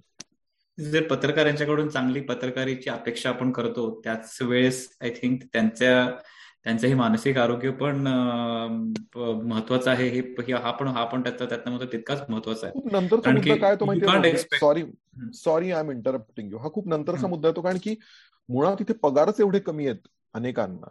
मराठी पत्रकारितेत विशेषतः. म्हणजे परवाच्याच दिवशी मराठी पत्रकार दिनाच्या दिवशी आम्ही एक स्पेस केली होती ट्विटर स्पेस आणि त्यात अनेक पत्रकार येऊन स्वतःहून बोलले. अनेक पत्रकारितेतले उमेदवार बोलले काही विद्यार्थी बोलले. जर त्यांना दहा पंधरा वीस हजारांच्याच नोकऱ्या असतील एक तर मुळात नोकरी मिळत नाही मिळाली तर ती दहा पंधरा हजार रुपयांची असते. पुण्यासारख्या मुंबईसारख्या ठिकाणी तुम्ही दहा पंधरा हजारात काय करणार आहात? तुमचं घर भाडं किती? खोलीचं भाडं. तुम्ही भले चार मुलांसोबत राहाल. म्हणजे आपण अनेकदा युपी आणि बिहार मधले लोक कसे मुंबईत चार चार जण एका खोलीत राहतात याची वर्णनं ऐकतो. ती अगदी पुलंच्या काळांपासून काळापासून आपण मराठी साहित्यातही वाचत आलं पण मराठी मुलं पण तशीच राहतात जी विदर्भातनं मराठवाड्यातनं पुण्यात येतात किंवा मुंबईत येतात. कारण त्यांना परवडत नाही. सो मानसिक आरोग्य हा खूप नंतरचा विषय त्यांना आधी मुळात धड पगार मिळून दोन वेळचं जेवण मिळणं ही त्याच्या आधीची गोष्ट आहे. आणि मला वाटतं की ते जोपर्यंत अड्रेस होत नाही तोपर्यंत आपण पुढची पायरी म्हणजे मानसिक आरोग्य वगैरे तिथपर्यंत पोहोचू शकत नाही. पण जर असे बीबीसी सारख्या ऑर्गनायझेशन असतील ज्या याच्याकडे लक्ष देतात आणि तुम्हाला ते वर्क लाईफ बॅलन्स मिळून देण्यासाठी प्रयत्न करतात तर तसं सगळ्यांनी करायला पाहिजे. पण जेव्हा तुला हे तू लकी आहेस तुला हे मिळतंय तर तू त्या वेळेचा उपयोग कसा करतोस? तू म्हणजे तुला बातम्या पाहिजे असतील तर तू कुठे जाऊन पाहतोस? तू नेटफ्लिक्स म्हणाला नेटफ्लिक्सवर काय पाहतोस? किंवा what is what what what keeps you uh, engaged outside your work? Yes मी खरंच नशीबवान आहे असं मला वाटतं. आणि माझ्या टीम मधली पण माणसं नशीबवान आणि माझी खरंच इच्छा आहे की अधिकाधिक लोकांना चांगल्या वातावरणात काम करायला मिळावं. स्वतंत्र वातावरणात डिसेंट पगार असावा. त्यांच्या मानसिक आरोग्याची शारीरिक आरोग्याची काळजी घेतली जावी. माझ्याविषयी म्हणजे मी मोकळ्या वेळेत काय करतो तर नेटफ्लिक्स विषयी तू विचारलंस तर नेटफ्लिक्स किंवा नेटफ्लिक्स सारखे जे ओटीटी प्लॅटफॉर्म्स आहेत त्याच्यावरती गोष्टी पाहायला मला नक्कीच आवडतात. मला सिनेमे पाहायला आवडतात. सिरीजही अनेक चांगल्या आहेत. मी सायन्स फिक्शन पाहतो. मला ते आवडतं. त्याच्यानंतर अजून हिस्ट्रीशी संबंधित काही असेल डॉक्युमेंटरीज मी जास्त आवडीने पाहतो. अशातले काय काही चांगले आता मी आत्ताच आत्ताच मी अरण्यक नावाची सिरीज नेटफ्लिक्सवर पाहिली. कारण की त्याच्यामध्ये परमव्रत आहे आणि रवीना टंडन रवीना टंडन अनेक वर्षांनी आली म्हणजे I am not her fan तिने बरं काम केलंय. पण परमव्रत होतं म्हणून मला असं वाटलं की नाही पाहायला पाहिजे. त्याच्यासाठी म्हणून मी पाहिलं. पहिले तीन चार एपिसोड बोर होते. पण आता तेवढा पेशन्स डिव्हलप झाला आहे की ठीक आहे म्हणजे पुढे चांगला असू शकेल काही म्हणून आपण पाहतो. चौथ्या एपिसोड नंतर जरा मजा यायला लागली. So I just finished watching it त्याशिवाय अजून काय बरं पाहतोय मी? अलीकडेच मी नेटफ्लिक्स वरतीच एक सिरीज पाहिली. कोरियन होती. हल्ली एक नवीनच भारतामध्ये फॅड आलंय. की भारतीय लोकांना अचानक एक खजिना सापडलाय कोरिया नावाचा. सो जो तो कोरियन ड्रामा पाहत असतो. म्हणजे तुम्ही ज्याला विचाराल काय पाहतोय? तर मी अरे हा कोरियन ड्रामा पाहतोय. तो कोरियन ड्रामा पाहतोय. सो मला वाटतं ते अल्गोरिदमने पण पिकअप केलं असेल आणि मला एक कोरियन सायफाय ऑफर करण्यात आलं सायलेंट सी नावाचं. सो ते पण मी पाहिलं. So yes I like watching it me TV पाहणं तर माझं कधीच बंद झालं. माझ्याकडे टीव्ही स्क्रीन आहे ती मी ओटीटी पाहण्यासाठी वापरतो. आणि बातम्यांसाठी वॉक्स तू सांगितलं चांगलं बातम्या बातम्या पाहण्याचा माझं म्हणजे एक तर सकाळी पेपर्स वाचतो. Indian Express Times of India the Hindu दिल्लीत लोकसत्ता येतो. त्यामुळे मराठी पेपर तो एक वाचायला मिळतो. त्याशिवाय माझं एक नजल नावाचं खूप आवडीचं ऍप होतं जे ट्विटरने विकत घेऊन बंद केलं. कारण की नजल ऍप असं होतं की तुम्ही ट्विटर आणि फेसबुकवरती ज्या लोकांना फॉलो करतात त्या लोकांनी ज्या बातम्या शेअर केल्या आहेत त्या उतरत्या क्रमाने ते लावून द्यायचं. हो. म्हणजे जर समजा मी शंभर लोकांना फॉलो करत असेल तर त्या शंभर लोकांपैकी दहा लोकांनी एकच बातमी ट्विट केली असेल तर ती एक नंबरला येईल. नऊ लोकांनी दुसरी एक बातमी ट्विट केली ती दोन नंबरला येईल. सो ते खूपच छान ऍप होतं. ती आयडियाच खूप सुंदर आहे. आणि मी सकाळी उठल्यानंतर पहिली गोष्ट पाहायचो ते म्हणजे नजल. त्यामुळे माझ्यासाठी काय आवश्यक आहे त्या दहा बातम्या मला कळायच्या. आणि त्याही उतरत्या क्रमाने कळायच्या. आणि मी त्या लिंक्स वरून त्या बातम्यांवर जायचो त्या वाचायचो. ते ट्विटरने विकत घेतलं आणि ते बंदच केलं. आणि आता ते ट्विटर प्रॉडक्ट म्हणून येतंय पण ते सध्या अमेरिकेत आलंय. अजून भारतात नाही आलंय. मी वाट पाहतोय त्याची. ते भारतात येईल म्हणून. सो ते ती एक आयडिया खूप छान होती. जर तुमच्या माहितीत तसं दुसरं कोणतं प्रॉडक्ट असेल तर प्लीज मला सांगा. त्याच्यानंतर मी हल्ली ऐकतो खूप. कारण की प्रवासात जाताना येतानाचा जो वेळ असतो तो त्यावेळेला मी बऱ्याच गोष्टी ऐकू शकतो. पॉडकास्ट ऐकायला लागलोय. त्याच्यामध्ये मी खूप जुने जुने चांगले चांगले इतिहासाशी संबंधित पॉडकास्ट ऐकले. म्हणजे जसं मी दी असॅसिनेशन नावाचं बीबीसीच एक पॉडकास्ट होतं बेनझीर भुत्तोच्या किलिंगवरचं. ते ऐकलं. त्याच्यानंतर अलेक्सावरती मी हल्ली बऱ्याच गोष्टी ऐकू लागलो. म्हणजे सकाळी उठल्यानंतर अलेक्साला फक्त सांगितलं की मला आजच्या काय बातम्या आहेत त्या सांग. मग ती हे बघ नाव घेतलं ती लगेच सुरू झाली. अलेक्सा स्टॉप सो ती आज तकच्या बातम्या सांगते एनडीटीव्हीच्या बातम्या सांगते बीबीसीच्या बातम्या सांगते. सो या सगळ्या गोष्टी त्याच्या तिच्यावरती ऐकता येतात. सो ब्रश करता करता मी ऐकतो. मला एक गोष्ट खूप आवडते जी मी न चुकता ऐकतो. ती म्हणजे कट द क्लटर नावाचा शो आहे शेखर गुप्तांचा. प्रिंट वरती. त्याच्यामध्ये ते दिवसातली मोठी राष्ट्रीय बातमी जी असते ती खूप छान समजावून सांगतात. आणि ही ज is a is a very good storyteller त्यांच्याकडे माहितीचा खजिना आहे. म्हणजे चालतं बोलतं विद्यापीठ म्हणतात तसेच ते आहेत. सो ते मी न चुकता ऐकतो. सो येस मी मी टीव्ही नाही फारसा पाहत. त्यामुळे डिजिटल वरती मी एवढ्या गोष्टी कन्झ्युम करतो आणि न्यूजपेपर्स वाचतो.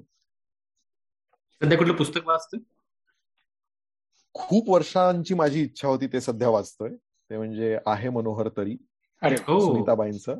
माझं अनेक दिवसांपासून ते काही ना काही कारणामुळे राहत होतं. त्यामुळे मी सध्या धामापूरमध्ये आहे. तिथल्या सुनीताबाईंच्या आजीच्या अंगणामध्ये आहे. आणि काय म्हणता येईल? मला असं हे पुस्तक वाचताना प्रकर्षाने वाटतंय की मी हे खूप आधी वाचायला हवं पण ठीक आहे आता जी गोष्ट म्हणजे आपण रिवाइंड करून काही भूतकाळात जाऊ शकत नाही. आजही वाचतो याचा आनंद आहे. त्यांच्या सगळ्या गोष्टींची मी सहमत आहेच असं नाही पण त्यांचा दृष्टिकोन खूप वेगळा आहे. आणि त्यांच्या लिखाणामुळे मला स्वतःला पण काही गोष्टींच्या बाबतीत क्लॅरिटी आली. म्हणजे त्यांनी विचार त्या विचार करायला नक्कीच भाग पाडतात. त्या अनेक प्रश्न विचारतात. म्हणजे जर तुम्ही ते पुस्तक वाचलं असेल तर कोण जाणे? हा वाक्प्रचार अनेक वेळा आलाय त्या पुस्तकात. तर माझं आणि माझ्या आईचं जे नातं आहे त्या नात्याकडे मी आता खूप डोळसपणे आणि तटस्थपणे पाहू लागलोय सुनीताबाईंमुळे. आणि ती बाई भयंकर विवेकवादी आहे. भयंकर टोकाची विवेकवादी आहे. आणि मी पण विवेकवादी आहे. आणि त्यामुळे त्यांचा आणि त्यांची आणि माझी नाळ जुळते. पण थोडेफार गैरसमज असतीलही. म्हणजे जसं की त्यांनी एक मुद्दा त्याच्यात मांडला होता की जे नास्तिक असतात त्यांच्यासाठी मनशांती अवघड असते. असं त्यांनी म्हटलंय. आणि जे आस्तिक असतात त्यांच्यासाठी मनशांती सोपी असते. तर मी पूर्णतः सहमत नाही आहे याच्याशी. मला असं वाटतं की नास्तिक असूनही तुम्हाला मनशांती मिळवणं शक्य आहे. पण हरकत नाही. प्रत्येकाचे ज्याचे त्याचे अनुभव असतात प्रत्येकाचा प्रवास असतो. पण फार छान पुस्तक आहे. मी अनेकांना रेकमेंड पण केलं. जरूर वाचावं. हा तू विवेकवादाबद्दल बोलला त्या आमच्या मागच्या एका पॉडकास्टमध्ये त्याच्याबद्दल आम्ही थोडं बोललो होतो आरईबीटी बद्दल अल्बर्ट एलिसबद्दल. तर म्हणजे तो ते आठवलं मला अजून. आणि आय थिंक तू तुझं पण आवडतं पुस्तक आहे ते. आपण अल्बर्ट एलिस माझ्या आवडत्या पुस्तकांपैकी एक किंबहुना माझं आयुष्य बदललेल्या पुस्तकांपैकी आहे. मी स्वतः आरीबीटी अनेक वर्ष प्रॅक्टिस केली आणि त्यामुळे मला असं वाटतं की तो आता माझ्या हार्डवेअरचा एक भाग झालाय. की आरीबीटी नकळतपणे होते. मी आता काही जाणीवपूर्वक असं करत नाही. मी एक काळ होता ज्यावेळेस नवीन नवीन मी शिकल्यानंतर एक डायरी केली होती आणि मी कोणताही विचार मनात आल्यानंतर चक्क लिहून काढायचो. माझ्या मनात येणारे विचार आणि मग मी आरीबीटी मध्ये बसवायचो. मग हळूहळू ते मेंटली व्हायला लागलं आणि मग नकळतपणे तो विचारांचाच एक विचार प्रक्रियेचा एक भाग झाला. त्यामुळे आता मला ते वेगळं नाही करावं लागेल पण त्याच्यामुळे आयुष्य खूप सोपं आणि सुंदर झालं. मला असं हो. वाटतं की त्याच्यामुळे म्हणजे विशेषत तुम्ही नास्तिक असतात त्यावेळेला ज्यावेळेस तुमच्याकडे देवाचा आधार नसतो त्यावेळेला या गोष्टींचा खूप मोठा आधार असतो तुम्हाला स्वतःला शांत करण्यासाठी. मी ऍक्च्युली एक इंटरेस्टिंग पुस्तक वाचतोय त्याच्याबद्दल मे बी नंतर बोलेल मी कारण माझं झालं नाही. Why do why do zebras don't get ulcer okay स्ट्रेसवर आहे ते म्हणजे त्यांनी खूप छान विश्लेषण केलंय की जो स्ट्रेस असतो आपला तर तो इट्स अल्टिमेटली फिजिओलॉजिकल आणि एक होमिओस्टॅटिस नावाचा कॉन्सेप्ट म्हणजे आपल्या शरीरात जे आहे ते हार्टबीट किती पाहिजे टेम्परेचर किती पाहिजे ब्लड प्रेशर किती पाहिजे याचे प्रमाण ठरलेलं आहे. आणि जेव्हा हे प्रमाण कुठल्याही प्रकारे बदलल्या जातं म्हणजे ताप येतो किंवा धडधड वाढते किंवा काही होतं तर ते त्याचे कारण बऱ्याचदा स्ट्रेस रिलेटेड असतात आणि सारखं सारखं स्ट्रेस आल्याने ते होमिओस्टॅटिस कसं डिस्टर्ब होतं आणि त्यामुळे लाईफ लॉंग ज्यांना ब्लड प्रेशरचा त्रास आहे हार्ट डिझिजेस आहेत किंवा अल्सर होतात तर हे सगळे कसं कसं होत जातं आणि मग त्याच्यासाठी कोपिंग मेकॅनिझम काय करू शकतो? तर तो एक फिजिओलॉजिकल अँगल आहे other than the mental angle as well तर ते पुस्तक वाचतं आता ते वाचून झाल्यावर मी त्याच्याबद्दल खूपच जास्ती तसं जुनं पुस्तक आहे म्हणजे पंधरा वीस वर्ष तरी झाली असतील. पण इट्स इट्स रिअली इंटरेस्टिंग त्याच्याबद्दल मी नंतर बोलेल. आशिष आता पूर्ण म्हणजे वाचून झाल्यावर सांग म्हणजे नक्की नक्की सांगेल. आपण एक आपण एक पॉडकास्ट करू त्याच्यावर. ओके सो आशिष म्हणजे आपण बोलता बोलता भरपूर बोलतोय आणि तुझ्या तू आम्हाला भरपूर वेळ दिलायस. आता मी फार ताणणार नाहीये. तर आपण रॅपअप करू लवकर. पण मला एक पत्रकारिता डिजिटल माध्यम यात याचा एक पुढचा पुढची वाटचाल काय असू शकते त्याच्यावर एक छोटा प्रश्न आहे. आणि त्यानंतर आपण पाहिजे तर सम हा भाग इथं थांबू. तर असं आहे की एक तर आपण ते डीप फेक वगैरे बद्दल बोललो. आपण आता डिजिटल मीडिया तू म्हणाला की सतत बदलत राहत आहे तू तुझ्या चार पाच वर्षाच्या या फील्डमधले तू खूप बदल बघितलेस. मी नुकतंच कुठतरी वाचत होतो की बातमी तयार करणं हे आता मशीन लर्निंगचं पण काम झालंय. फॉर एक्झाम्पल एक क्रिकेटची मॅच आहे आणि त्या मॅच मधले सगळे स्टॅटिस्टिक्स जे आहे की कोणी टॉस जिंकला कोणी बॅटिंग पहिले घेतली किती रन काढले ऍव्हरेज काय होतं त्यावेळेस पाऊस आला होता का मध्ये किंवा काय जे काही आहे ते सगळं डेटा फीड केलेला होता. ओके जो रेडिली अवेलेबल आहे कुठेही. आणि मग त्याची बातमी कम्प्युटरनी तयार केली जी तुम्हाला वाचून कळणारच नाही की ही ऑटोमॅटिक तयार झालेली बातमी ही माणसाने लिहिलेली नाहीये. तर फक्त available information data point gather करून ते तयार करता येते. आता बऱ्याचशा बातमी बातम्या अशा तयार करता येऊ शकतात सगळ्या नाही करता येऊ शकत अर्थात. म्हणजे तुम्हाला राहीबाई याच्यातनं नाही सापडणार ओके तर हे डिजिटल माध्यम पुढे कुठे जात आहे? त्याचा प्रवास तुझ्या दृष्टीने कसा होतोय असं तुला वाटतं? नक्कीच टेक्नॉलॉजीचं स्थान वाढत जाईल. त्याचं महत्त्व वाढत जाईल. तू म्हणालास तसं आता कम्प्युटर इंग्रजीतनं बातम्या लिहू शकतंय. आणि ते वेगवेगळ्या स्टाईलने पण लिहू शकतं कारण की ऑब्व्हियसली आपणच ते फीड केले सगळे इन्फॉर्मेशन सो स्टॉक्सच्या बातम्या तर लिहिल्या जातातही. ज्या म्हणजे आता क्रिकेट आहे स्टॉक्स आहे ज्या साचेबद्ध बातम्या असतात त्या लिहिण्यासाठी आता माणसांची गरज नाही काही ठिकाणी यंत्राने लिहिल्या जातात काही ठिकाणी माणसांनी लिहिल्या जातात. किंवा यंत्रांनी लिहून मग माणूस एकदा तपासतो. हळूहळू उलट होईल. हळूहळू यंत्र तपासायलाही लागतील माणसांनी दिलेल्या बातम्या. तसंही होऊ शकेल. पण नक्कीच नक्कीच यंत्रांचं स्थान वाढत जाईल. आता एम एस एन वगैरे तर अक्षरशः म्हणजे आता एमएसएन मराठीत आहे आणि तिथे दोन तीन माणसांवरती ते सगळं चालतंय. सगळं मशीनच करतं म्हणजे न्यूज अग्रिगेशनचं काम कोणत्या बातम्या जास्त पॉप्युलर आहेत कोणत्या कमी आहेत कोणत्या बातमीला वर घ्यायचंय कोणत्या बातमीला खाली घ्यायचंय अमुक ढमुक हे सगळं आता मशीन्सच ठरवत आहेत. सो सो त्यामुळे मशीन्सचं किंवा मशीन लर्निंगचं महत्त्व हे दिवसेंदिवस वाढत जाईल. दुसरं म्हणजे बातमी ही पूर्वी आपण वाचायचो मग बातमी आपण ऐकू लागलो मग बातमी आपण बघू लागलो. आता त्याच्या पुढे काय असेल? तर मला वाटतं बातमीशी आपण बोलू लागू. आणि ते म्हणजेच आता मी जिचं नाव घेतल्यावरती जी लगेच बोलायला लागली ती. ती मी तिचं परत नाव नाही घेत नाही ती परत बोलायला लागेल. पण सांगायचा मुद्दा हा की त्याच्यावरती अनेक जण प्रयोग करतायत आणि आम्ही बीबीसी मध्ये पण ते प्रयोग केले होते. बीबीसी हिंदीसाठी तो प्रयोग केला होता. मुकुल देवीचंद नावाचे पत्रकार आहेत जे आता न्यूयॉर्क टाइम्समध्ये जॉईन झाले. ते पूर्वी बीबीसी मध्ये होते. ते हा प्रयोग लीड करत होते. की ज्याच्यामध्ये तुम्ही बीबीसी हिंदीच्या वेबसाईटवर जाऊन तुम्ही बीबीसी हिंदीशी बोलू शकत होता. बोलायचं वेबसाईटशी बोलायचं की मला या बातम्या सांग. मग वेबसाईट बातम्यांच्या हेडलाईन्स सांगेल. मग तुम्ही सांगायचं मला ही दुसरी वाली बातमी आहे ना त्याच्यातला अमुक अमुक भाग सांग. मग ती ते करेल. ते अगदी बेसिक होतं पण तुम्ही बातमीसोबत इंटरॅक्ट करू शकत होता. सो मला असं वाटतं की ही इंटरॅक्टिव्हिटी येणाऱ्या दिवसांमध्ये वाढेल. पुढे आता मेटावर्स वगैरे प्रकार येत आहेत त्याच्यामध्ये तुम्ही आणखीन वेगवेगळ्या पद्धतींनी बातम्या कन्झ्युम करू शकाल. सो हे सगळं वाढत असताना मला असं वाटतं दुसरीकडे माणसांचं महत्त्व हे काही कमी होणारे अशातला भाग नाहीये. पत्रकारी पत्रकारितेत काही सगळे मशीन्सच येतील आणि रोबोट्स बातम्या सांगायला लागतील असं होणार नाही. कारण की मला वाटतं पत्रकारिता ही माणसांशी संबंधित आहे. आणि ती मान मानवी संवेदनांशी संबंधित आहे. त्यामुळे तिथे माणूसा लागणारच. म्हणजे तू म्हणालास तसं राहीबाई काही यंत्र शोधून त्याच्यावरती बातमी नाही करू शकत. कारण की जर्नलिझम हे जितकं सायन्स आहे तितकंच ते आर्टही आहे. स्टोरी टेलिंग जितकं सायन्स आहे तितकं ते आर्टही आहे. आणि त्यामुळे लोकांच्या मनाला भिडेल अशी बातमी सांगणारा बोलणारा लिहिणारा यंत्र असू शकत नाही. तो माणूसच असतो. इन्व्हेस्टिगेशन यंत्र करणार नाही ते माणूसच करणार आहेत. अनालिसिस यंत्र करणार नाहीत ते माणसंच करणार आहेत. त्यामुळे जी बेसिक कामं आहेत म्हणजे जे बँकांमध्ये झालं तेच पत्रकारितेत होईल असं मला वाटतं.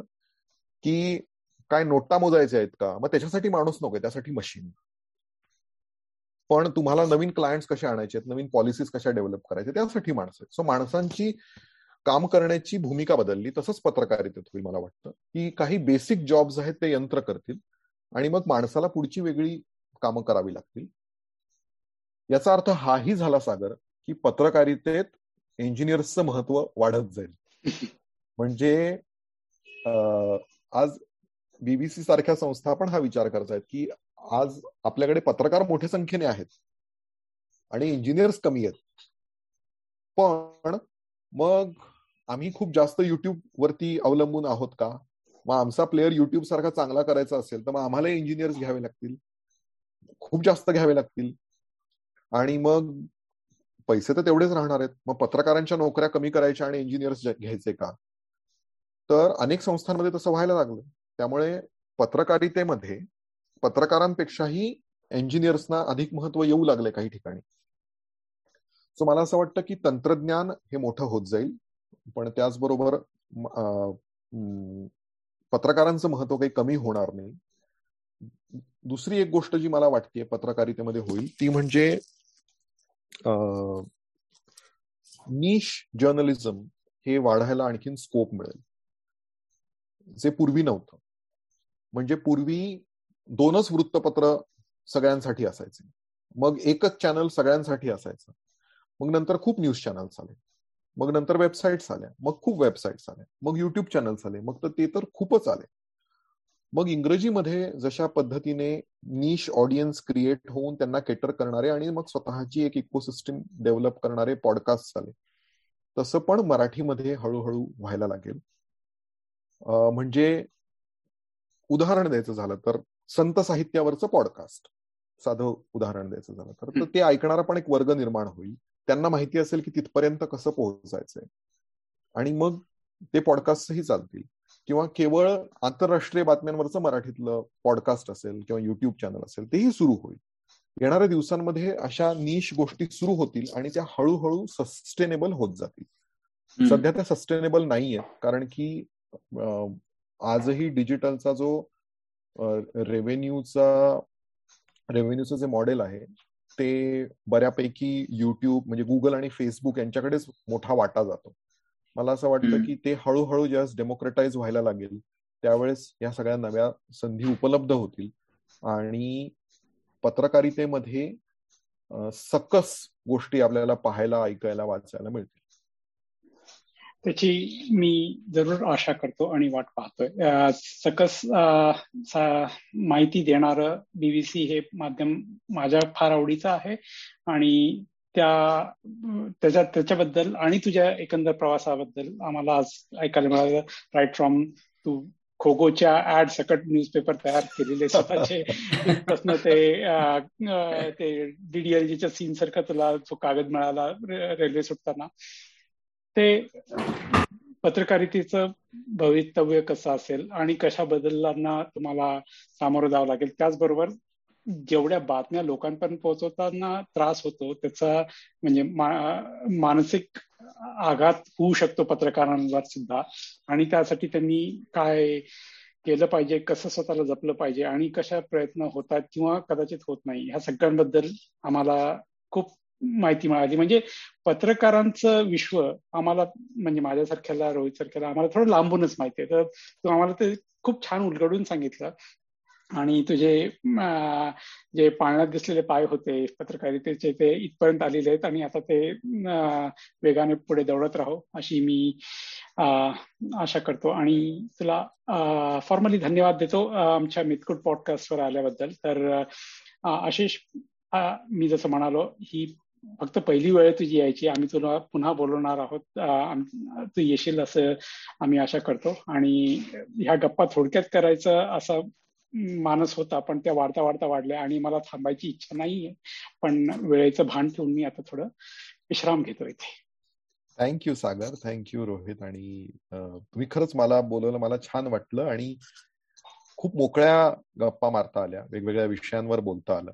तुमची क्युरिओसिटी मला खूप आवडली. ही क्युरिओसिटी सगळ्यात महत्वाची आणि ती शाबूत राहणं गरजेचं कारण की जोपर्यंत आपल्या मनात असं कुतूहल नसतं एखाद्या गोष्टीबद्दल तोपर्यंत मग आपण कुतूहल शमवण्याचा प्रयत्न करत नाही. सो हे तुमचं कुतूहल असंच राहू द्या. आणि तुमचं जोपर्यंत हे कुतूहल असं जागृत आहे तोपर्यंत आम्हाला मितकुटच्या रूपात वेगवेगळ्या क्षेत्रातल्या लोकांना ऐकायला मिळेल. ऑल द बेस्ट त्यासाठी आणि thank you for having me here भेटूयात लवकरच. बाय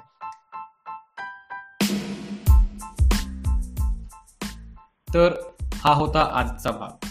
आशा करतो की तुम्हाला सर्वांना आवडला असेल. आमच्याप्रमाणेच तुम्हाला सुद्धा यामधून काही नवीन मुद्दे काही जुन्या मुद्द्यांच्या नव्या बाजू नवीन माहिती काढावी असेल.